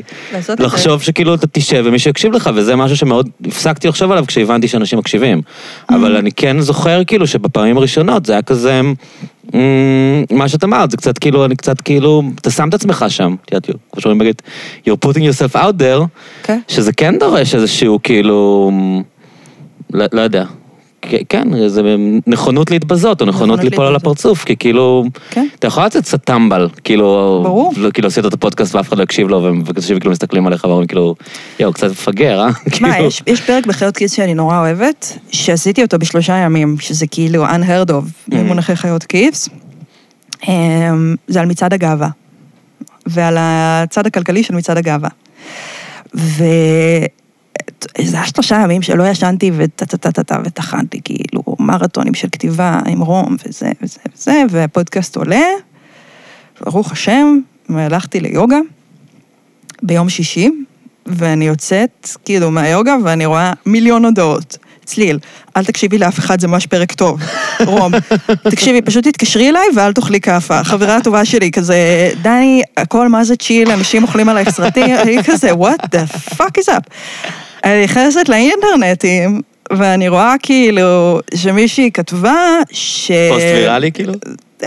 זכה לזה, אבל כאילו כן. תהיגה אותי בזה שכאילו אי אפשר להקשיב לדנה פרנק אומרת מצד הגאווה, ולא הגאווה, לאורך כל הפרק של חיות כיס, לא זה. כמו להקשיב, צריך להגיד הגאווה. ואת כן, אמרת פתח גאווה? פתח, אני אמרתי גאווה, מצד הגאווה. לא יודעת, ככה יצא. אני אפילו, לא- אם- רגע, אני עדיין לא הבנתי, סורי. את- איך אמרת? זה מורכב, להגיד אה? צריך להגיד מצעד הגאווה. גאווה? כן, ואני אמרת אמרתי גאווה? מצעד הגאווה. אה, מישהו יודע? כאילו... כן, אוקיי. אנשים יודעים, אנשים שמאזינים גאווה, לחיות ולא. גאווה. וזה אוקיי. כמו להקשיב לחריקות ציפורניים על לוח, איך כאן מאפשרים לדבר כזה לקרות. מי זה האנשים האלה? שתהיה בעניין, שביום ראשון בבוקר אני נכנסתי לאולפן והקלטתי את זה כמו שצריך. אז העלת פרק. מחדש עם הגאווה? בטח. זה, את זוכרת שהיה עם הראל מויאל? שמה? שהוא- שהיה לו שיר שהוא שר אה, לא מכירים אותי? לא. היה לו, אה, את זוכרת את הראל מויאל? בטח. הראל מויאל היה לו... How can I forget? כן. אמ, אז הראל מויאל, אחרי שהוא זכה בכוכב נולד, היה לו אחד הסינגלים הראשונים שלו, היה הם לא מכירים אותי, והוא שר הם לא מכירים אותי. ו... ו...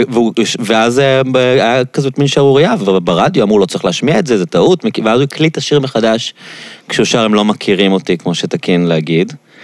ומעניין מה רון כחלילי היה אומר על זה, אגב. נכון. אגב, כן. מאז כאילו נראה לי שזה קצת ירד, כי יש אה, יש כל מיני סיפורים על שגיאות שנשארו. אבל תשמע, כן, לא, אני אומר מבחינת, זה נורא מפתה להסתכל על זה זהותנית, של כאילו נופלים על הילד ממעלה אדומים. כן. שכאילו, מה- את יודעת, שיצא מתוך המערכת וכזה, מה את מתכוון? אני מבינה כאילו, את זה.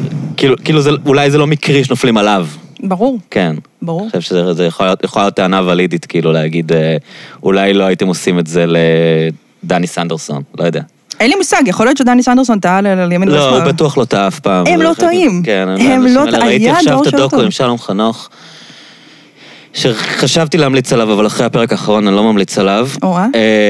אמ, לא, זה מורכב, זה מורכב. לא, אני כאילו, אני מאוד מעריך את ענת גורן, אני חושב שהיא עשתה עבודה טובה, אבל לי גם יש איזושהי בעיה, אבל לא משנה, כאילו בגדול, האיש הזה מדבר עברית תקנית תקינה. תקינה, את רואה?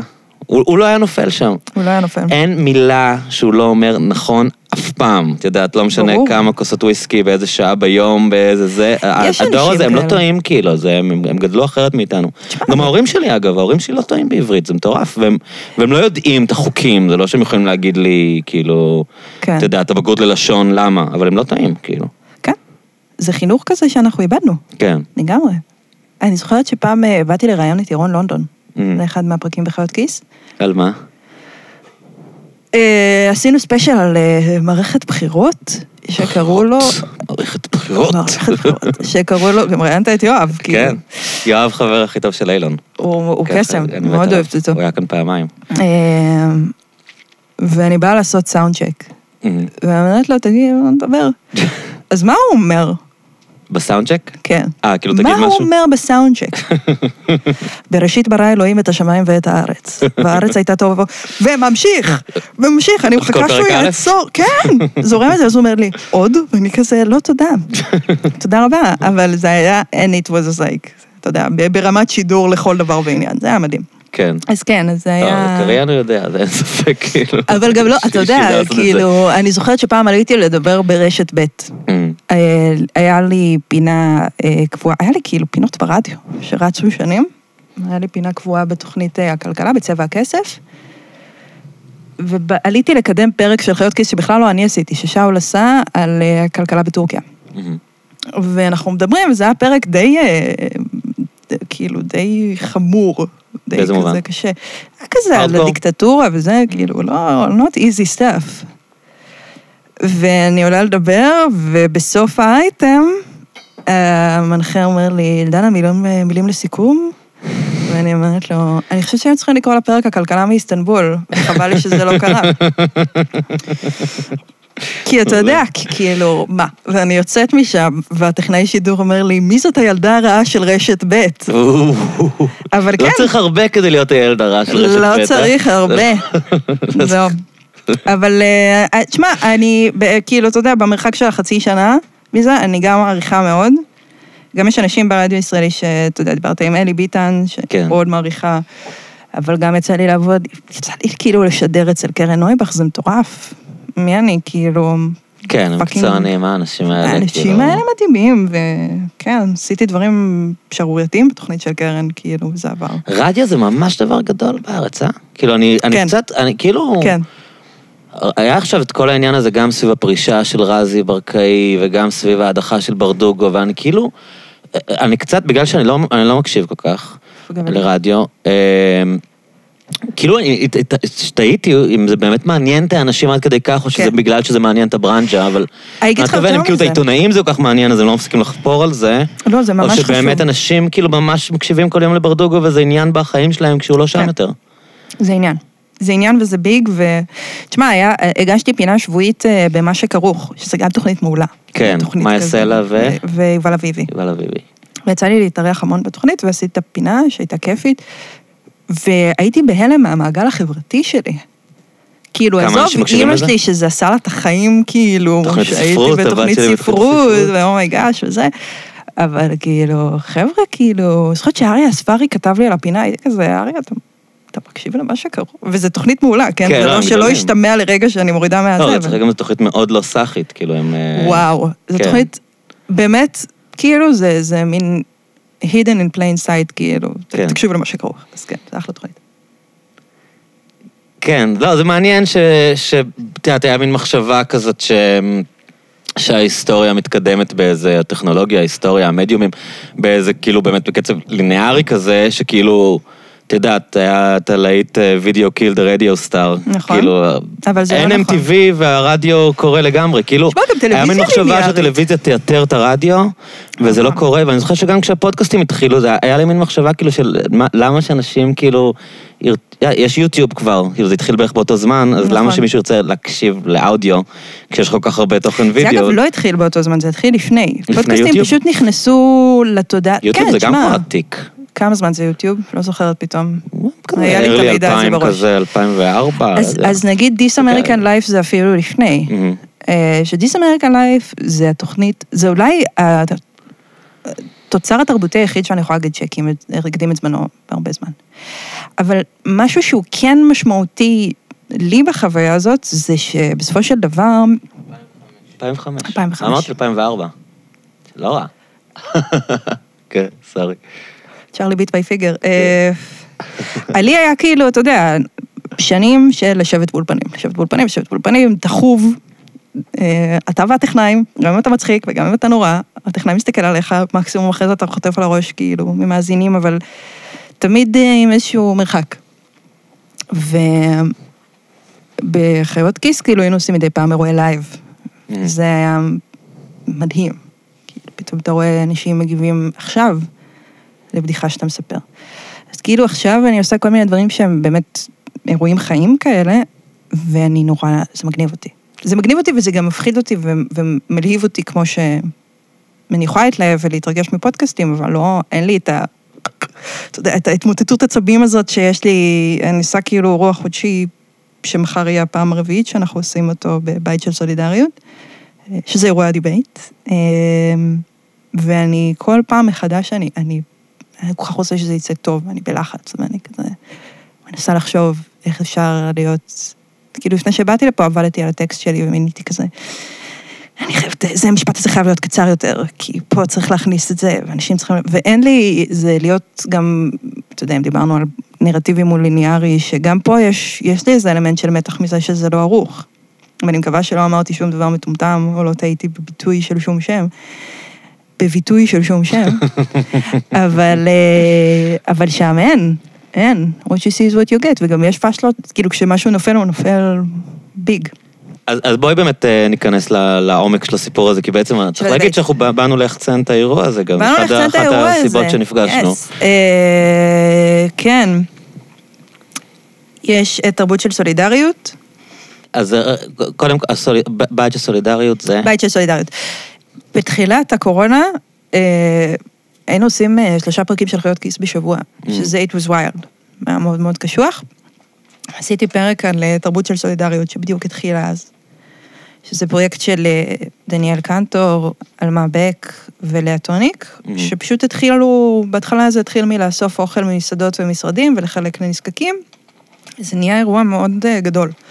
אירוע, זה נהיה ארגון מאוד מאוד גדול, יש לו המון מתנדבים ושמתעסק בחלוקת מזון בצורה שוטפת, ובעצם אני ככה ליוויתי אותם, גם יצא לי לעשות איזה פולו איתם.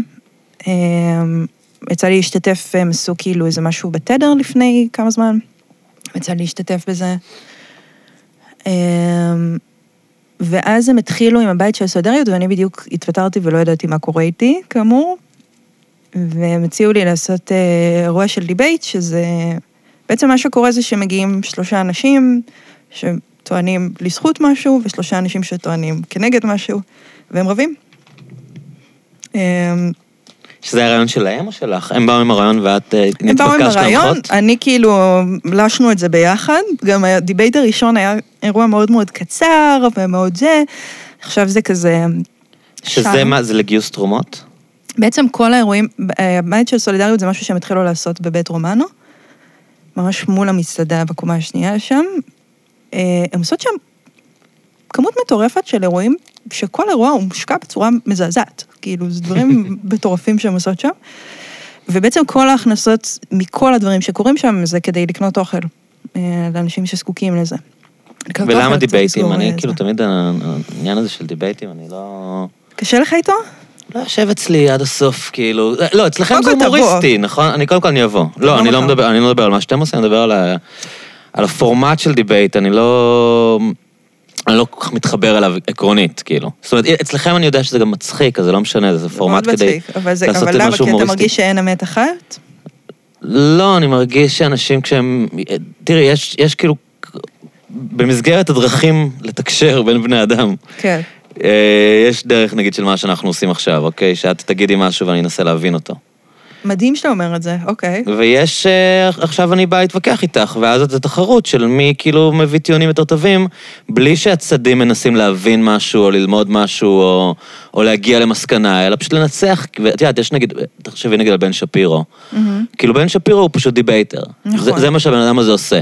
מעניין. ו- ומה שהוא עושה זה כאילו, אוקיי, יש לו את התוכנית השבועית שלו, והוא עכשיו יסביר לך למה השמאלנים טועים, ואז הוא. גם כתב ספר איך לנצח שמאלנים בוויכוח, אבל כאילו, מה, מה התכלית של זה? את יודעת, כאילו, אתה, אתה, בשביל מה אתה עושה את זה? כאילו, אתה, אתה רוצה ללמוד משהו, אתה רוצה להבין משהו, אתה רוצה באמת לבאר סוגיות, יכול להיות שאתה טועה בדברים מסוימים. כן. ואני חושב שאגב, אפרופו רוגן וזה, זה אחד הדברים שמאוד מיוחדים אצלו, ו...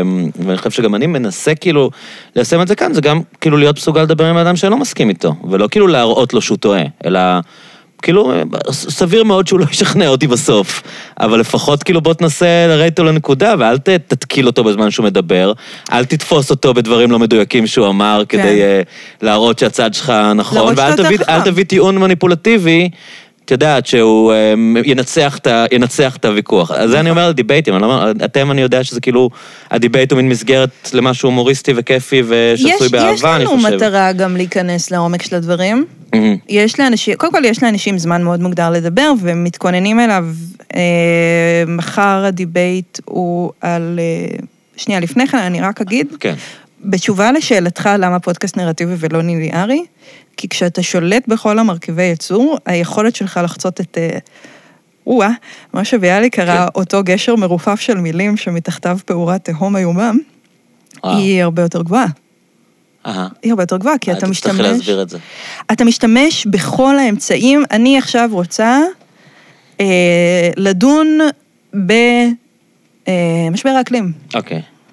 ואני רוצה להראות לך איך אה, שינויי האקלים שכבר כאן, משפיעים על אה, המחיר של האוכל שלך. דוגמה שהיום פירטתי למישהו אחר, אז קל לי לשלוף אותה. אז אני אעשה סיפור שהוא לכאורה על מחירי הבצל, אבל בעצם זה יהיה על משבר האקלים, ואני אקח אותך לשם בצורה מאוד מאוד מדורגת כדי שתהיה איתי. מהמם. כאילו, זה, אז זה מין, בעצם מבחינתי זה גם מעבר להכל, מעבר לכל מה שדיברנו עליו, אבל באמצעים אומנותיים, לבחור בדרך הנרטיבית זה גם לבחור ב, ברטוריקה. כן. כן. חזרה לדיבייט, אה, מחר הדיבייט הוא על אה, זומים בעד ונגד. ואני יכולה להגיד לך שששת המופלאים שיהיו מחר, שזה כהן, יהב ארז, שהיא גם פודקסטרית מאוד מצליחה ומוצלחת. איך אה, נקרא הפודקאסט שלה? תודה רבה. אה, כן, פודקאסט שמעתי על זה. הפסיכדלים, כן, שהוא כן. מצוין. אה, וגם אה, זיזו אבו אל-הווה, וגם אה, מהצד הנגד יש לנו את אלעד ברנועי, וכרמל צייג, וטסה שילוני. כל אחד מהם באמת התחבט על הסוגיה. ובאמת היה כאילו דיון מאוד מעניין, אני לא רוצה לשרוף אותם ולהגיד מה הם הולכים להגיד, אבל היה דיון מאוד מעניין באיך אתה מביא את זה. איך אתה מצדיק כאילו את זה בעד או נגד. והדיבייט של חודש שעבר היה על תרבות הביטול, בעד או נגד. מהמם. ושם היה מהלך מאוד מעניין אה, של אלעד ברנועי, שהוא גם, אגב, איש רדיו. איזה דיבייטרים קבועים? לא, יש אה, אלעד וכרמל הם כזה, יש כמה אנשים שהם כזה all-stars, כן. והם חוזרים והם מצוינים. כרמל גם סטנדאפיסטית מדהימה, למי שלא מכיר, היא היא מופיעה כאן אה, הרבה בימי. רביעי בערבים של אדלר. ממש בקרוב למעשה, ממש בעוד שעתיים. כן, אבל הערב. אני לא בטוח שהיא מופיעה, אבל נגיד היא הופיעה, היא מופיעה כאן לפחות פעם בחודש, והיא נורא נורא מצחיקה ומקורית, אז אני היא באמת ממליץ עליה. בן אדם קורע. אז כאילו, אתה יודע, אתה יכול לבוא ולספר פאנצ'ים על וויד, אחד אחרי כן. השני, אבל זה לא יביא לך ניצחון בדיבייט. בשביל לנצח בדיבייט אתה גם צריך להגיד איזה משהו קצת יותר מעמיק, קצת יותר מרגש, כאילו, בדבר הזה. אתה גם צריך להביא משהו שהוא מקורי, שזה גם לא obvious. תשמע, עשינו דיבייט תל אביב בעד ונגד. וכן. וגם... מי ניצח? נגד. הנגד נוטים לנצח. כן, כי תל אביבים. אוהבים לשנוא את תל אביב, אבל הם לא. נשארים. אה, אבל הם נשארים. אגב, אני גם נורא ניסיתי בהתחלה שמי שידבר נגד תל אביב יהיה לא מתל אביב, ולא הצלחתי. ברור. אז אה, זה קטע. אה, ואייל שני בא לדבר. אייל שני היה בעד. ברור.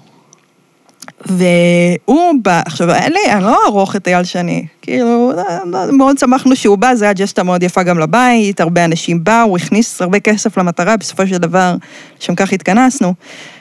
אבל, אה, אבל הוא כאילו פספס בזה שהוא לא הצליח להציג טיעון.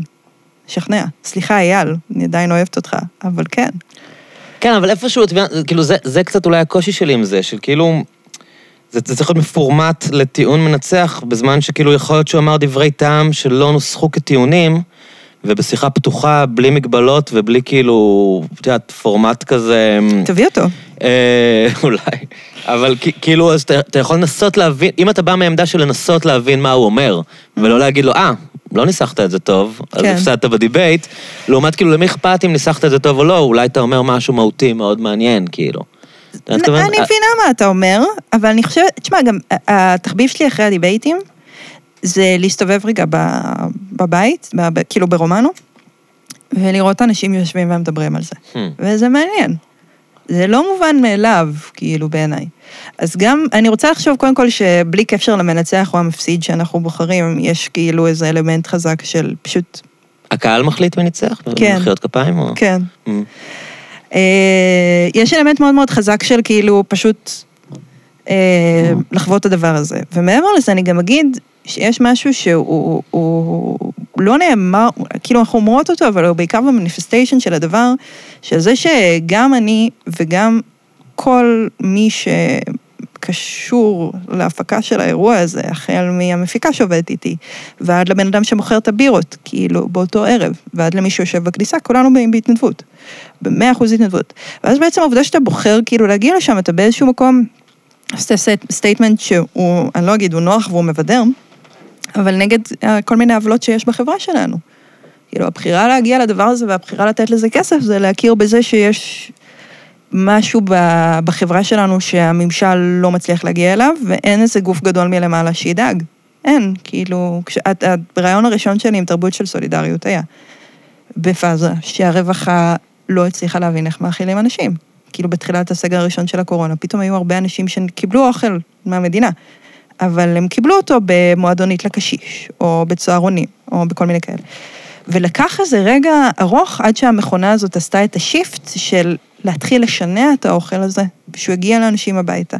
ובשלב הזה, עד שכאילו, אתה יודע, אנחנו נדמיין את הסירה שחסמה את תעלת סואץ מסתובבת, כן. זה בערך משרד הרווחה, אבל דמיין כאילו שלוש בנות מתל אביב שמצליחות להאכיל אלפי אנשים. מדהים. לא, לא, לא, לא כאילו, בצניעות. אז בעיניי זה, זה מאוד אה, משמעותי, וגם זה קצת מחזיר אותי לנושא של המדיטציה, ש... אתה יודע, יש לי חבר, שכשהתחלתי לעשות את הדיבייט, הוא היה כזה, ומשלמים לך? ואני כזה, לא. היה כזה, ממי, את חושבת שאת כאילו נסיכה דיאנה? לא התחתנת טוב, כאילו, בוא, בוא, כן, רגע, אתה יכול רגע. להקדיש את החיים שלך לפילנטרופיה. מה קורה, כאילו? כן. אה, אבל זה, זה משנה אצלי משהו גם ביחס שלי לכסף. כאילו, ביחס שלי לכזה, מה, מה שווה לי שהוא יהיה רווחי ומה לא שווה, מה שווה לי שהוא יהיה גם לא רווחי. זה בסדר. כאילו, זה בסדר, זה לגיטימי. להתנדב זה נותן מלא, כאילו, זה אבל עזוב להתנדב, זה כן. כזה עכשיו, אה, אני עושה איזה אירוע באסיף, Mhm. אני לא יודעת אם אתה מכיר. לא מכיר. אה, אסיף אני יודע מה זה, כן, המרכז בלילנבלום. לתרבות קולינרית, כן. כן. אחלה מקום דרך אגב. כן, שמיכל שם בעניינים. מיכל לא? לויט כן. המדהימה, נכון. ואני עושה עם מיכל איזה אירוע שיהיה ב-14 במרץ, וכאילו יצא שהאירוע ממש התנפח מעבר לכל פרופורציה. תכננו שיהיה משהו מאוד מסוים, והוא נהיה ביג בטירוף. ומה שאני כאילו לוקחת הביתה מהאירוע הזה, הוא לא משקף את הצמיחה בגודל של האירוע, אבל כל כך מעניין לי, כל כך מגניב לי, וכל כך כאילו... אני ומיכל היום דיברנו, ובאיזשהו שלב, אמרתי לה, את יודעת מה יהיה מדהים? יהיה מדהים אם נביא קלידן, והיא הייתה כזה, תקשיבי, אני קוראת אותך לסדר. את לא יכולה להוסיף עוד שום דבר לאירוע. אז כן, הדיבייט זה מהמם, ואני מאוד מאוד שמחה וגאה בזה, והלוואי שכל מי ששומע זה את זה מעניין יסתכל. יבוא. שכרמל ו... קוראים לה טס או טס? לא טס. אם זה טס. זה מעניין שכאילו הילדות ההיפסטריות התל אביביות הן בנגד סמים, לא? זה מין טרנד כזה קצת, אני טרנד? מרגיש בזמן האחרון, כאילו ש... למה כאילו, אתה חושב? תגיד לי לא, אם שיהיה היית לי מה להגיד מסתכלת על לך. הפרצופים, היית אומרת, טוב, הן הילדות המגניבות, הן אמורות להיות כאילו בעד סמים, לא? כאילו ככה זה היה כל השנים, כאילו... אתה יודע שאחד הדברים הראשונים שעשיתי בחיות כיס שכזה הביא לנו תשומת לב, היה אה, פרק על מחירי הוויד. אמ, וזה היה כזה, oh my god. חתרני. חתרני, איך שזה לא, זה היה 2017 נראה לי, זה היה אז באמת כזה, "Hmm, מעניין. אה, ראיינתי את, אה, איך קוראים לו, מטלגראס, כאילו, זה היה אז. והיום אני מסתכלת על זה ואני אומרת לעצמי, כאילו, אתה יודע, מאז קרו מלא מלא דברים, הייתי עכשיו באמריקה, כאילו, אתה... נסענו למסצ'וסטס, כאילו, וקנינו וויד, כן, ווואו. וזה- חנויות מתוקתקות כאלה, וואו, מוכרים עם אה, סינרים. אתה יודע, עם בחורה הכי מתוקה והכי מתודעת שירות כן, של כמו אמריקה, שהיא כזה, לאן אתם החנויות האלה." הולכים? כן. מה מה בא לכם לעשות היום? ו- ובואו נתאים את הדבר שהוא הכי מדויק ל... טה-טה-טה. וכאילו חשבתי על זה שזה לא כזה מפתיע שפתאום הקפיטליזם נורא נורא מחבק את התרבות נגד כן. הזאת. בעידן זה של חרדה אינסופית, ושהעולם משתנה. יש לזה לא- הרבה שיח על זה שכל הלגליזציה לוותה בכניסה של תאגידים גדולים. ממש. וכאילו איפשהו האנשים שכל השנים דאגו לזה שהשוק הזה יעבוד נרמסים, ואת יודעת, כן. בועטים אותם מהמשחק, והם היום כאילו מובטלים. זה מצחיק לחשוב עליהם, כי כאילו שנים חשבו על האנשים האלה כעבריינים, אבל תכלס הם האנשים שנתנו לאנשים את מה שהיום חוקי, והיום הם חלקם מובטלים ואיבדו את הפרנסה שלהם.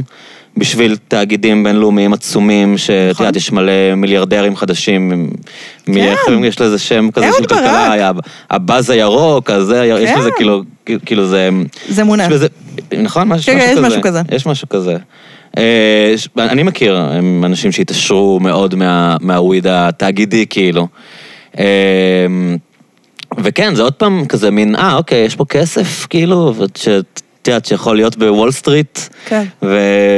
ועוד פעם, עוד איזו שכבה של מין מעמד ביניים כזה, של דילרים אה, נמחקת. זה ו- כן. לגמרי. אבל תשמע, אתה יודע, יש לי, החבר הכי טוב שלי גר בהולנד כשהיינו Mm. בני אה, 19.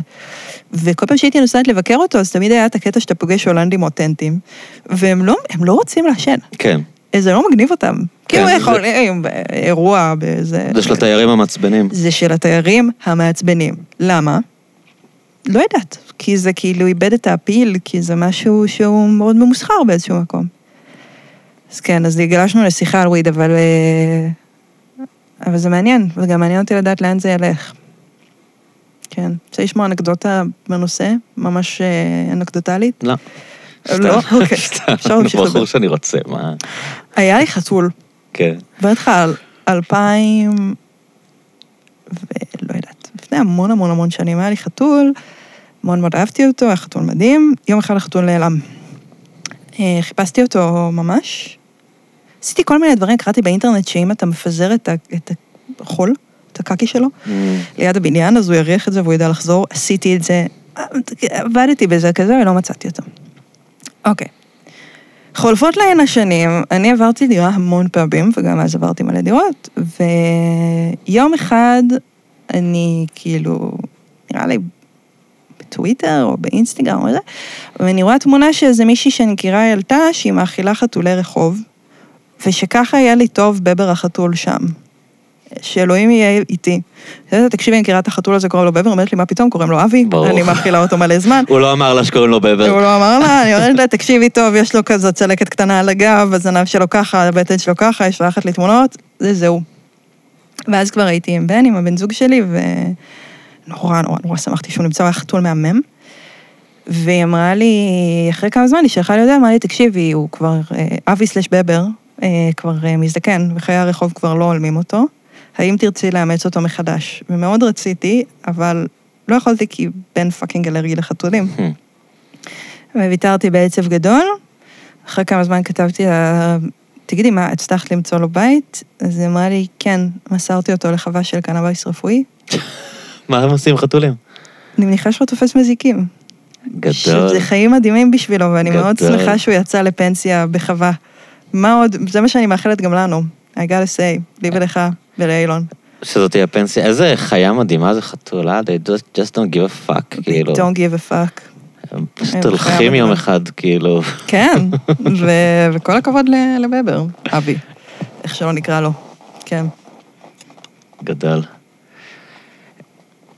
אני, כן, לא, זה מעניין, אבל באמת, כאילו, עוד לא, לא לגמרי דיברנו על הנושא, כי שאלת אותי מה אני חושב, העניין הזה שבאמת יש כזה טרנד, אני לא יודע אם, אם זה פשוט אנשים שכאילו, אמ, כאילו הזכרת הולנדים, אנשים שפשוט אה, ברגע שזה נהיה מיינסטרים אז זה לא מגניב אותם, ברגע שזה נהיה כאילו סאחי, כן. לעשן, כן. שוויד נהיה דבר סאחי כאילו. כאילו זה מע- מעניין ש... שאצל הרבה אנשים, כאילו, תראי, גם בואי בוא לא, בוא לא נפריז בתופעה, כן, רוב האנשים הצעירים מעשנים וויד, כאילו, זה לא כן, בארץ גם שבאמת- יש אחוז זה- מאוד כן, גבוה, זה לא שזה כן. באמת איזה טרנד שהצעירים הפסיקו לעשן, לא, הם לא, מעשנים אומרים וויד. ש Gen Z הם אה, הכי sober כאילו שהיה. כן? כן. זהו, אז אני, הם, הם עוד לא כאן, אני בעיקר מכיר את ה millennials, ועכשיו ה Gen Z מגיעים. אני, אני חד משמעית יכול להגיד שהיו שנים של דור שמעשן וויד. כאילו כן. ממש אלכוהול לא עניין אותם, וזה לי, את יודעת, זה איום אסטרטגי על הפרנסה שלי, כאילו באמת. אז זה, בעצם היה לך פה מזימה שהצליחה? לפעול נגד? הוויד? כן. אה, לא, אני לא, לא חשבתי על זה. אולי בתת מודע אני מדבר נגד הוויד, כי אני רוצה שאנשים יחזרו לשתות אלכוהול. אבל באמת, אה, לא, אני חושב שזה אחד המאפיינים של המילניאלס, שהם יותר מעשנים משותים. אני חושב שזה דבר כזה שהוא, כן. שהוא ידוע, כאילו שהוא ממוסמך, שאני לא סתם, לא איפה. ההשקה שלך עם זה? איפה אתה פוגש את הוויד? אם נוח לך לדבר על זה. מה הכוונה? כאילו, אתה מעשן? אני לא מעשן. אתה לא מעשן. לא. וכאילו, never in the ever? לא, פשוט אני, זה משהו שכאילו הבנתי בגיל, די בהתחלה, כאילו שהוא לא, הוא לא נורא לא. מתאים לי, אני לא... אמ, כאילו אני מבין, היום, עם השנים אני מאוד מבין למה אנשים מעשנים, ואני מאוד מבין למה לי זה לא רלוונטי כל כך. כאילו, כן. ה, ה, התחושה הזאת שאנשים מחפשים, אני לא צריך אותה. כאילו, אני באמת, אה, לא, לא בקטע מתנשא או משהו, אני... אין לי בעיה לא לעשות כלום, אין לי בעיה, כאילו, אני לא אוכל, אני לא מהאנשים שאוכלים סרטים, כאילו, יותר מדי. אני לא צריך ל- להשתיק את המחשבות שלי. אם את נותנת לי יום לבד, אני לא, אין, אין לי בעיה להעסיק את עצמי, כאילו, אני נהנה לראות סרט. את יודעת, אפילו עם אלכוהול, נגיד כל הקורונה, אני לא... אף פעם לא מצאתי את עצמי שותה בירה בבית, וואלה. כי אמרתי כאילו, אני רוצה לראות סרט, ואני סתם כאילו אהיה פחות מרוכז בסרט, או אני ארדם, או אני לא אצליח לקרוא, כי, כי אני נורא קל לי להעסיק את עצמי. ואני גם ככה עושה את הדברים נורא לאט, את יודעת, אני לא בן אדם שצריך כאילו... להוריד הילוך, כן. כן, שמשהו שהוא איזה היפר-אקטיבי שצריך שיורידו אותו, אני כאילו, זה די הרגיל שלי, כאילו, תמיד החברים שלי צוחקים עליי שכאילו אני לא מעשן ואני יותר סטלן מהם. Mm. כי באופי שלי אני פשוט בן אדם שכאילו עושה את הדברים נורא לאט, ו... חי ברגע. כן, אני חושב. אני, זה בא לי, כאילו, אהבתי וויד. גם, לא, אף פעם לא הייתי סטלנית בחירה, כאילו, זה לא היה הקטע שלי, הייתי מעשנת מדי פעם, אבל אה, מאוד אהבתי, ובתקופות שאני עושה הרבה מדיטציה זה כזה, אני מין כזה, "ל- למה, כאילו, אתה יודע, החוויה היא שאתה כל פעם יושב ואתה מנקה איזה מראה. בסדר, Mhm. מנקה אותה, מנקה אותה, מנקה אותה, כזה, למה? לבוא? כן, למה לבוא ולשפוך על המראה הזאת קצת משהו שאחרי זה יהיה לי מורכב יותר לנקות? תסבירי לי את המטאפורה של לנקות מראה, כאילו לראות את העולם יותר צלול, כאילו לנקות... אני יכולה לתת לך מטאפורה יותר טובה, שזו מטאפורה ששמעתי פעם מאיזה מורה, שהיא אה, לתת לבוץ לשקוע. זאת אומרת, אם אין תנועה, כשאתה הולך במים אז אתה מרים הרבה בוץ, אבל אם אין תנועה אז המים שקטים ואתה יכול לראות את הקרקעית. ואז אתה גם רואה הרבה דברים שאתה לא אוהב, או אה, לא יודעת, אה, אני מרגישה תמיד, אני כאילו תמיד נורא, בא לי לדבר על מדיטציה, כי זה מעניין, אבל אותי, זה מעסיק אותי מאוד. אבל מצד שני זה כזה, בעת ובעונה אחת יותר אינטימי ממין ויותר משעמם מחלומות, אז כאילו, אתה לא תחתוך את זה. אבל אה, היה לי קטע אה, שהייתי בריטריט, וקמתי בשש בבוקר לעשות, אה, כאילו מעירים אותך בשש בבוקר. יושבים תגידי. למה זה כאילו כרוך בכל כך הרבה סבל? אתה מבין שאנשים? שנוסעים לריטריטים. כאילו אני מבין, נגיד אתה לא מדבר, אתה עושה הרבה שעות מדיטציה, למה כאילו צריך לקום כל כך מוקדם בבוקר? למה צריך לאכול כל כך מעט? לא, אוכלים- למה- אוכלים יפה. כן, הרבה פעמים אומרים לי אוכלים שאוכלים אוכל רע. פשוט, אבל כן. כאילו, אתה יכול לאכול למה אי כמה אפשר שאתה כאילו רוצה. לעשות, כאילו שזה יהיה נעים ונוח ולעשות מדיטציה? תשמע, אני עושה בתובנה שהם גם, נגיד, הם מאפשרים לך לשתות קפה. שזה מדהים. לי זה מאוד חשוב, כאילו, לשתות את הקפה שלי לפני שאני מתחילה את היום. אבל אה, אה, זה יוצר רעש.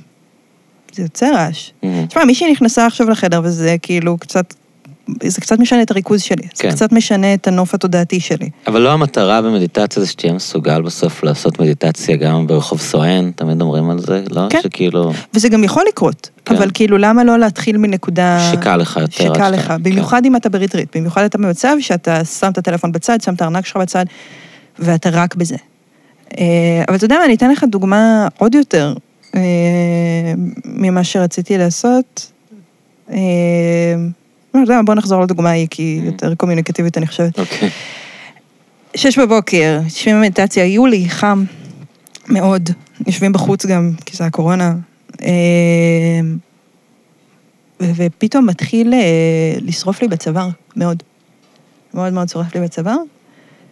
ואני אומרת לעצמי, טוב, תיגמר המדיטציה עוד איקס זמן, אני לא יודעת, ואני אלך להתקלח. ויש בתוכי קול שאומר, ממש לא, זה שורף מאוד, ועכשיו צריך ש... שלא ישרוף יותר. אמרתי לעצמי, אה, אוקיי, מעניין. בוא, בוא נראה, בוא נגיע לקצה של זה, בוא נראה מה המקסימום של הבלתי נסבלות של התחושה. הרי מה יקרה, אני לא אמות מזה שהאור שלי מגרד. ואני יושבת שם, וזה בלתי נסבל, וזה בלתי נסבל, וזה בלתי נסבל, וזה בלתי נסבל, וזה נעלם.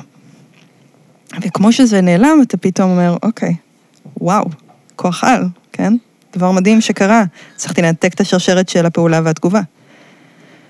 ומדהים, ואני כל היום מסתובבת באורות, כאילו, ועפה על עצמי ומחייכת לאנשים וזה, ולמחרת בבוקר, שש בבוקר, אני מתיישבת במדיטציה, מתיישב על היתוש. ואני אומרת, מדהים, אותו שתי כמו אתמול, בובה.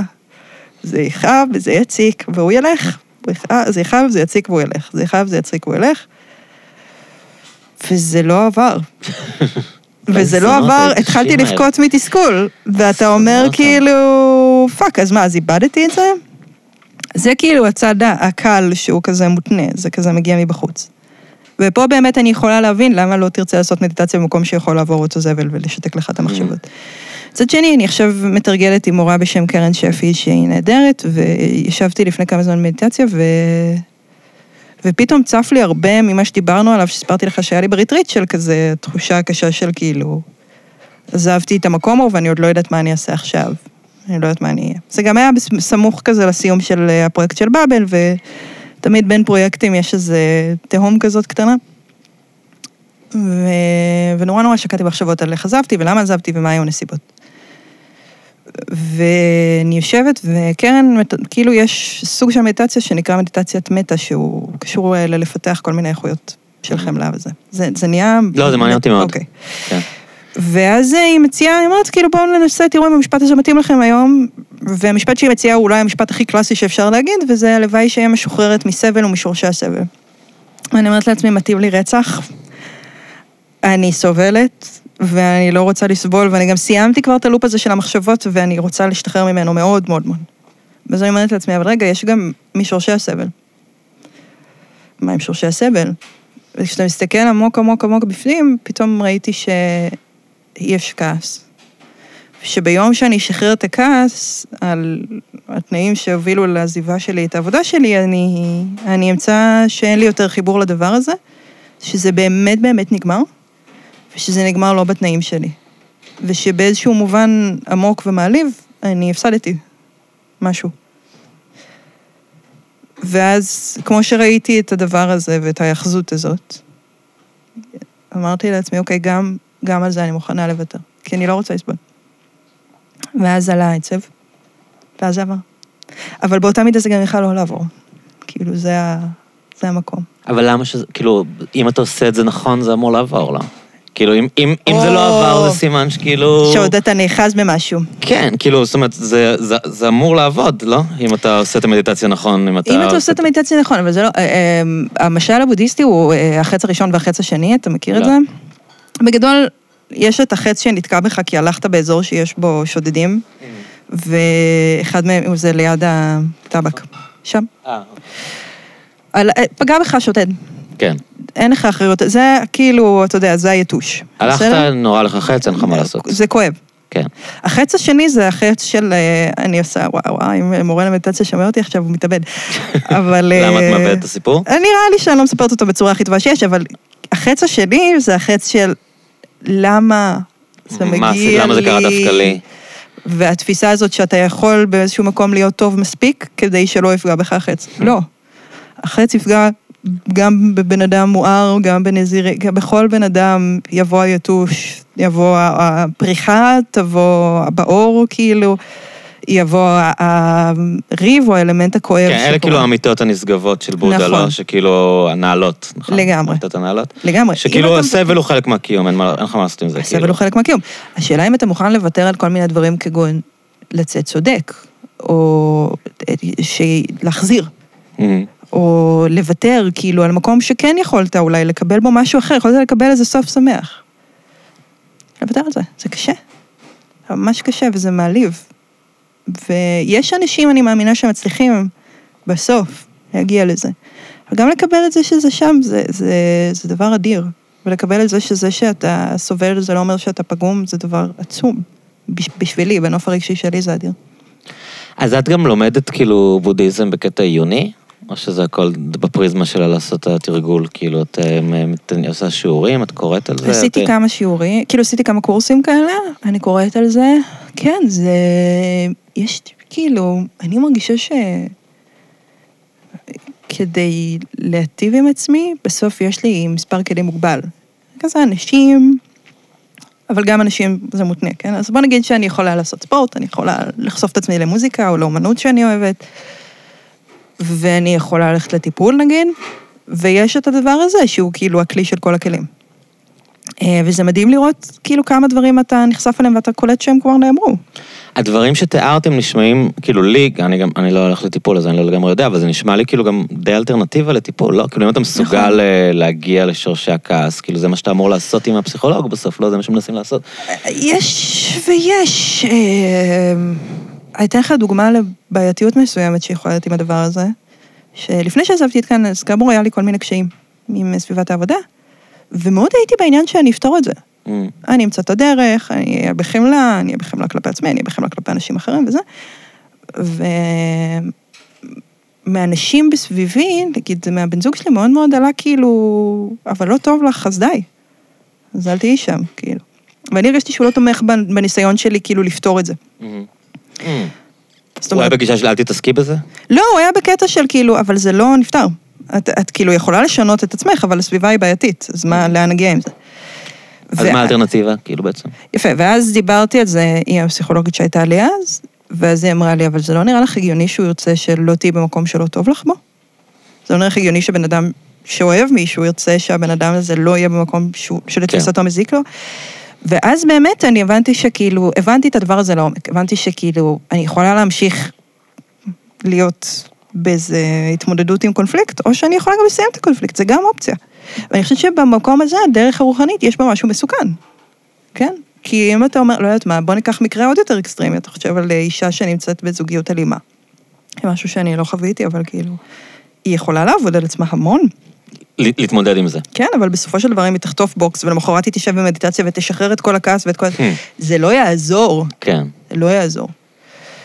אה, כן, אתה, כאילו זה איפשהו, אתה עדיין צריך לעשות את הבחירה מתישהו, כאילו יש לך עדיין, כאילו, זה, זה צריך לעבוד ככה שאתה בוחר את הדבר הנכון, וזה מחזק את הבחירה שלך יותר מאשר כאילו סתם סתגלנות ל, כן. למקום שאתה לא צריך להיות בו. נכון. וזה כאילו גם הסיבה שזה יותר, שאפשר לעשות מדיטציה ברחוב סואן. אפשר גם, אפשר להיות בשקט. כן. זה בסדר. כאילו אתה לא חייב ללכת לרחוב סואן. אתה יכול כאילו, אתה יכול לבחור בקצת פחות התנגדות. למה לא? כן. כן. מעניין. זה, זה מעניין איך, אה, איך כאילו, ממש תוך שנתיים, כאילו, כמות האנשים שהתחילה לעשות מדיטציה סביבי עלתה בטירוף. כאילו, אני לא יודע מה... היה איזה מגפה, כן. לא, היה איזה סיפור. את חושבת שזה הקורונה? בטח. כי מה? כי אנשים מצאו את עצמם עם עצמם והיו צריכים להתעסק, או... גם, וגם כי פשוט יש משהו מאוד מאוד גדול, ש, שפה אתה לא יכול, כאילו, אתה לא יכול לבחור בדרך החוצה. אתה לא יכול, אם היינו נוסעים, כאילו, לא יודעת מה, טסים לחו"ל ומאווררים את עצמנו, פוגשים חברים ומאווררים את עצמנו, פתאום זה אתה והמחשבות שלך. נקודה. אני גם חושבת שאנשים עשו, אתה יודע, יש את ה great resignation, כאילו, יש את זה ש... מלא אנשים מתפטרים מהעבודות שלהם. שמלא אנשים התפטרו מהעבודות שלהם. כן. אה, וגם סביבי, נגיד, הרבה חברים שלי מהעבודה עזבו בתקופה שאני עזבתי, ואני חושבת שזה זה, זה זה שבאמת לא היה לך מפלט, רק היית מהעבודה, ופתאום מה שמפריע לך נורא נורא בולט, אז כאילו, אז מה תעשה? כאילו, לא לא היה לאן לברוח. לא היה במילים לאן. לברוח. לא, אנשים התגר... קשור הגירושים עליי, כאילו, זה הכל אותו דבר של המקום הזה. ומהצד השני, תשמע, אני באמת חושבת שזה כלי מאוד יעיל ומאוד זול, אז כאילו אין סיבה לא לעשות אותו, כן. כן. כן, אני חושב שזה דבר טוב בגדול, כאילו... זה מעניין. כאילו, באמת הרבה פעמים כאילו מנסים להבין מה, מה הקורונה שינתה או מה היא עשתה, וזה באמת מוקדם מדי, כאילו לנסות להבין. לגמרי. כאילו, מה באמת היה, אבל העניין הזה שאנשים מתפטרים מהעבודות שלהם, זה, זה נושא שכאילו אותי אישית מאוד מעניין. כאילו, למה? כי, כי כאילו... היה, היה איזה מין אה, סכמה שעבדה, את יודעת, נכון. שפשוט אנשים קיבלו אותה. ו, וזה כל כך התערער, כאילו, העניין הזה, ובאמת אה, לא ברור כאילו איך העולם הולך להיראות. נכון. השינויים האלה, את יודעת, ה, ה, אני גם תמיד חושב על דברים, כאילו, גם במונחים אה, מעמדיים וכאלה, כאילו, היה, היה כאן אה, טרנספורמציה מטורפת של הון. כאילו, את יודעת, ההייטקיסטים ובכלל חברות ההייטק כאילו התעשרו ברמות, וכל כך הרבה אנשים מטורף. מצאו את עצמם לא רלוונטיים, כאילו, ו... ונוצר מין עולם שכאילו, שהוא בעצם היה שם גם לפני, אבל זה היה מאוד מוסווה, כמו נכון. שאת אומרת. כאילו, אנשים לא... הם, הם, לא היה להם את הפנאי בכלל לנסות אה, להבין, כאילו, איפה הם עומדים ביחס לעולם, וקיבלו את הכל כ given, כאילו, טוב, ככה זה. כן. וה stop הזה שדפקו על הכל, כאילו, גרם לאנשים אה, לרגע לחשוב, כאילו, אני חייב לשחק את המשחק, או איפה אני, או מה אני עושה, ואני אני חושב שלאנשים עוד אין את הפתרונות, כאילו, הם עוד לא הבינו בדיוק מה הם כן אמורים לעשות. בגלל זה העניין הזה של resignation הוא מעניין, כי זה לא שאנשים כאילו עושים משהו אחר, הם כזה אומרים, אוקיי, אני, אני עוזב את העבודה. כן. מה תעשה, מה, איך תתפרנס, לא יודע. כאילו, אני, לא, אני אפילו לא מסוגל, אני צריך כאילו לרדת מהספינה הזאת ואז נראה, כאילו. כן. ו... וזה מעניין, כאילו, כי איפשהו זה מערער את כל הסדר החברתי באיזושהי רמה, את יודעת. לגמרי. אמ, ואני לא חושב שמישהו יודע להגיד לאן זה הולך, כאילו, היום. לא, ואני, כמו שאמרת, זה ייקח עוד הרבה שנים לפני שאנחנו נבין, וגם אני תמיד מזכירה לעצמי שסוף זה, זה כזה מאוד ספרותי. סוף זה מונח מאוד ספרותי. כאילו, בחיים אין סוף? כאילו, זה ממשיך לא, אתה פשוט, מת. המ- המוות הוא הסוף. וגם אבל כאילו כן. כשאתה מת יכולים לקרות המון דברים אחרי מותך, עם הסיפור שלך, עם הישות שאתה, שאתה יודע, כמו שאמרנו קודם, כאילו, עם התפיסה של אנשים אחרים של מה אתה ומי אתה. אבל, אה, אבל כן, להגיד כאילו, ובסוף היה סבבה, זה לא לגמרי מדויק.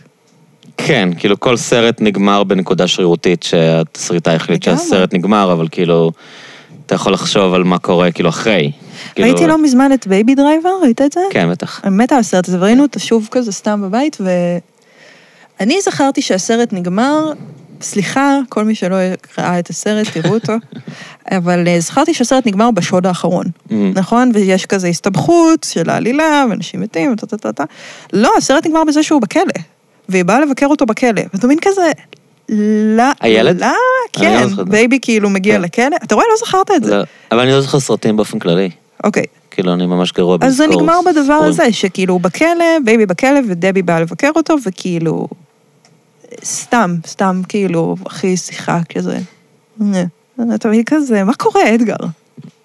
מהצד השני של הדבר, כבר דיברנו על אדגר רייט, ואולי זה גם אה, נקודה טובה כזה לקראת סיכום, ראיתי את אה, The Brothers Spark, ראית את זה? אנא ממך. איך זה נקרא? The Brothers Spark, זה על ספארק, הלהקה. אה, כן, כן, כן, אחי, הסרט תיעודי על הלהקה זה שהוא סרט שהוא תיעודי עשה. על הלהקה שאדגר רייט, כן. אה, הבמאי של בייבי דרייבר עשה. כן, זה מעולה, אני לא אוהב אותם, אבל אמרו לי כולם שכאילו גם מי שלא אוהב אותם ייהנה מאוד מהסרט. אני אוהבת קשה לי אותם. איתם, אחרי הסרט את אוהבת אותם. אני אוהבת אותם יותר אחרי הסרט כמובן, כן. אבל גם נגיד ניק קייב כאילו נפתח לי עליו מאוד אחרי שראיתי את הסרט הדוקומנטרי. לי ירד ממנו. הראשון, לא אה, השני. השני הראשון- נוראי. השני נוראי. הראשון, סרט, יש עכשיו שלישי. אגב. די. בסדר, לא משנה, סליחה, כן. בוא נת- בוא נתכנס לאחים ספארקס. אה, האחים ספארקס כאילו בעצם הם פעילים המון המון המון שנים, בני 70 או משהו. כן. והיה איזה עשר שנים שפשוט אף אחד לא רצה לעבוד איתם. והם הקליטו כל הזמן הזה. אלבומים, ועשו, ופה ושם, וזה, ואף אחד לא, כאילו, הם היו out. ו- וזהו, והם נשכחו מהתודעה. ומה שמדהים זה שלא רק שהם המשיכו לעשות מוזיקה, הם המשיכו לעשות מוזיקה ממש טובה, ואז הם עשו שיתוף פעולה עם פרנץ פרדיננד, והם פתאום נהיו הרבה יותר גדולים ממה שהם אי פעם היו. בשנות ה-60 לחייהם כזה. וכאילו, אתה יודע, אנחנו לא... גם דיברת מקודם על שלום. יש איזו תחושה שלפעמים אה, הסוס היצירתי יכול למצות את עצמו. וואי, אני סוגרת לך פה מעגל בכל הרמות. הסוס היצירתי יכול לפצות את עצמו, כי באמת כמה אגו אתה יכול לרצות, כמה הצלחה אתה רוצה, יכול לרצות, כמה אבל הם כסף אף אתה פעם יכול לא לרצות. ממש הצליחו. אבל, אבל הם עכשיו כן, כאילו עכשיו כזה להקת אצטדיונים. הם אשכרה? נהיו ביג כזה לא בדרום ידעתי. אמריקה, כי פתאום נהיה להם קטע, תשמע, אסור, אדגר רייט עשה להם סרט, זה לא דבר שמה בכך, כאילו. וכל זה קרה בשלב מאוד מאוד מאוחר, וזה קרה כי איכשהו, איכשהו, איכשהו שני האנשים האלה הצליחו למצוא דרך להמשיך להיות מאוהבים. במוזיקה? במוזיקה בשיתוף פעולה שלהם אחד עם השני, הם באמת אחים, כאילו, תחשוב איזה קשה זה. כן. ו... וביצירה. וזה נורא, גם כשבשנותיי בתקשורת ראיתי אנשים שנהיים נורא נורא ג'יידד. וזה כמעט בלתי נמנע. כאילו, אתה יודע, אתה מקבל תוכנית, אף אחד לא יוריד אותך מהתוכנית שלך בפריים טיים, whatever, כאילו, ברדיו נגיד. נורא קל לשכוח, כאילו, איזה נס זה, ואיך אתה כל יום חוצה את התהום בשלום ומגיע לאוזניים של המון מעריצים, שכן, חלקם נהגי מוניות שתקועים בפקקים ומקשיבים לך בדיפולט, אבל חלקם אתה גם באמת יכול לשנות להם את החיים. כל פעם מחדש. גם בדבר הזה שאתה עושה פה. במיקרופון, וגם בחלל הזה שאנחנו נמצאים בו. כאילו, לכל מפגש אנושי יש אופציה לשנות חיים. אה, גם אם אנשים מתווכחים על דברים שבעצם הם יותר עמוקים מהוויכוח. כן, הצלחה זה דבר מעניין, כאילו, יש כל כך הרבה אנשים שנורא הצליחו ואף אחד לא זוכר אותם. ממש. את יודעת, לפעמים אני סתם בשביל הכיף מסתכל על מצעדי פזמונים ישנים, כאילו, ואז אתה רואה מקום ראשון איזה שיר שאתה כאילו... מה זה לא- השיר אתה לא הזה? מכיר אותו, ברור. ואז אתה רואה איזה קלאסיקה על-זמנית במקום התשיעי. את. יודעת, הוא במקום ה-24 במצעד, כאילו, וזה המקסימום שהשיר הזה הגיע, וכאילו, 30 שנה אחרי, אני יכול לשים את זה כאן במסיבה וכולם יודעים את המילים. כן. וזה זה מעניין, הרבה פעמים אני מדבר על מאיר אריאל, כאילו, את יודעת, אנשים צעירים לא יודעים עד כמה הוא לא הצליח, זה מטורף. נכון. כאילו, האיש הזה היה כישלון. כן. והיום זה כאילו, את יודעת, הוא, ההגדרה של, הדבר, של הקונצנזוס, לפחות, את יודעת, בפן מסוים של הישראליות, כאילו. לגמרי. והוא... זה מטורף, כאילו, אנשים מקשיבים לו היום יותר מלשלום חנוך, את יודעת, הוא תמיד היה החבר הזה של שלום, החבר הכושל, שיש לו חבר מפורסם שמפרגן לו, את יודעת, שמדי פעם... אה, מביא אותו כזה. מביא אותו, בא לנגן לו, מלחין לו איזה שיר, או נותן לו לכתוב לו טקסט, והוא היה, כאילו, זה... זה דבר די, די מבלבל, כאילו, ש... שאני אני לא יודע אם כאילו... אם זה טוב לחשוב במונחים כאלה, כאילו, בזמן שאתה עושה דברים, אם כאילו, את יודעת, זה יצליח או לא? לא, אני אומר, אפילו ההפך, להגיד לעצמך, כאילו, אה, זה לא משנה אם זה יצליח, תראה את מאיר אריאל, תראה את ניק דרייק, תראה את יד אנשים שכאילו לא הצליחו, וה... ואחרי 40 שנה, ואן גוך, את יודעת, כאילו, כן. הכל הצליח. אני, זה סתם אה, מאוד מעניין, כאילו, איך באמת אנשים שהיו... שהיו ענקים, לא, לא השאירו אחריהם כלום, לעומת אנשים ש... שכאילו מיררו את מר גורלם עד לכדי התאבדויות, את יודעת, כמו ניק דרייק כזה, כן. והוא לא, אני לא חושב, כאילו 50 שנה, 40 שנה אחרי, 50 שנה אחרי, הוא, הוא מואזן יותר מאנשים שהיו מקום ראשון במצעד הפזמונים, כאילו כש... יש לי איזה שהוא הקליט. תיאוריה Mm. בנושא, והתיאוריה היא, אמ, יש אה, מה שנועם פיינולס קורא, הגנום הסיפורי. אני חושבת לא שיש... אה, כאילו, אתה יודע, אתה- אתה- אתה חושב על כזה טרגדיות יווניות, בסדר? למה הדבר הזה כל כך מחזיק? או לאחרונה כאילו הייתי בבית וזמזמתי לעצמי את אה, This Land is Your Land מהמם, של וודי גת'רי. כן. למה למה זה בא? מאיפה זה בא הדבר הזה? אני חושבת שיש איזו אפשרות להיות מספיק כנה ומספיק מחובר כדי להיכנס לאיזה מקום שבו באמת אה, הסיפורים הופכים להיות חלק מ... מהעולם הרגשי של אנשים. זה יכול לקרות, זה קרה לניק דרייק. זאת הסיבה שניק דרייק עדיין מואזן, ומה שלא היה, ואני לא באה פה לטנף על פופ, כאילו, אתה יודע, אני חושבת שאנשים יקשיבו לאבא גם בטח. ב-2070 וגם ב-2200. גם איתם, אגב, אצלם זה לא מסחרית, אבל ביקורתית זה מה שקרה היום, כאילו, אף אחד לא יגיד לך שחלק מהאלבומים שלהם הם לא מאסטרפיסים. בזמנו נכון. בזו להם, את יודעת, נכון. בשוודיה אנשים כאילו, בכל העולם אמרו, אבא השוודים, בשוודיה אנשים התביישו בהם. כן. הם התביישו כאילו בזה שאבא שוודים. לגמרי. ואתה יודע, ובסופו של דבר, כאילו, אין אלא להבין ש Dancing Queen, ובאמת, כאילו, סליחה אם זה נשמע רדוד, אבל, אבל נוגע באיזה עצב מאוד מאוד חשוף. נכון. והעצב החשוף הזה, כל עוד אנשים יהיו מורכבים מאותם חלקים, זה לא משנה מה הם רואים בתור צהוב ולא משנה מה הם רואים בתור כחול, נמשיך להפעיל אותם. כן, אני מרגיש שאין לי מה להגיד אחרי זה. יפה. אה, בואי, אה, בואי נחצן. בוא נחצן, אז אז, רגע, אה, כן. ה debate הבא, ה debate הקרוב, הוא כבר יהיה לדעתי אחרי שהפרק ישודר, הוא יהיה ב-17 בפברואר, וה debate הבא אחריו יהיה ב-10 במרץ, אנחנו עוד לא יודעים מה הנושא. אה, אני אשמח יש- להצעות. ומה, תגידי לי במה מתלבטים, אני אנסה לעזור לך. עוד אין, אה, יש לנו כל מיני כיוונים ראשונים, אבל נשמח לכל אה, מחשבה. אה, זה קורה בבית של סולידריות, אתם יכולים לכתוב בגוגל. עד היום, רגע. והפרקים שהקלטתם הם ניתנים להאזנה גם? הדיבייטים? כן, לא. אוקיי, אנחנו לא מקליטים ואנחנו גם. לא מצלמים כדי לאפשר לאנשים להגיד דברים. מעולה. כן, כאילו, אני לא, לא רוצה שיצוף איזה משהו אחר כך, ואנשים יתחרטו שהם היו בדיבייט.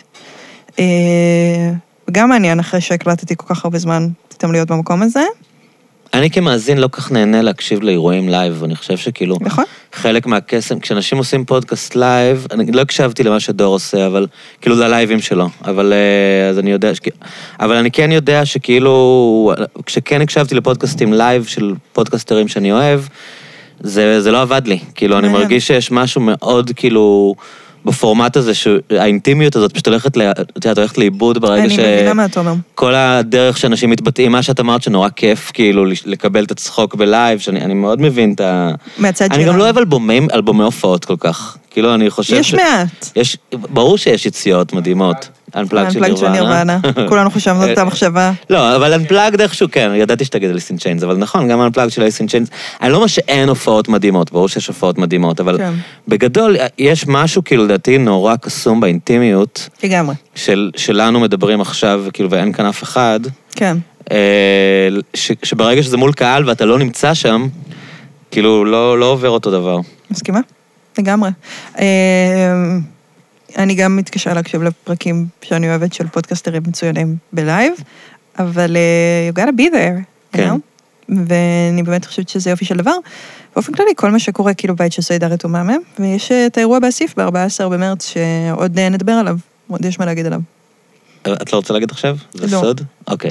הבטחתי, אבל הוא יהיה מדהים. טוב, אז אה, ת, ת, ת, כל הדברים שדנה אמרה תעשו. כן, ורגע, ומה, what's next for you as a podcaster?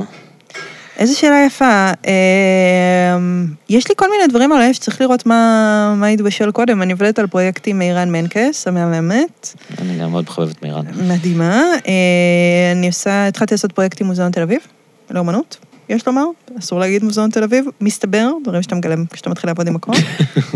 אה, וכל פעם אני, אתה יודע, כל פעם יש עוד איזה פגישה, אני כאילו באיזה state of mind של כזה, לנסות כל מיני דברים ולראות מה מבשיל קודם. כן. זה כזה המקום, כן. טוב, אז נחכה ו... ונראה מה הדבר הבא. תודה רבה. ביי, דן, היה לי ממש כיף. גם לי, תודה, ביי. ביי.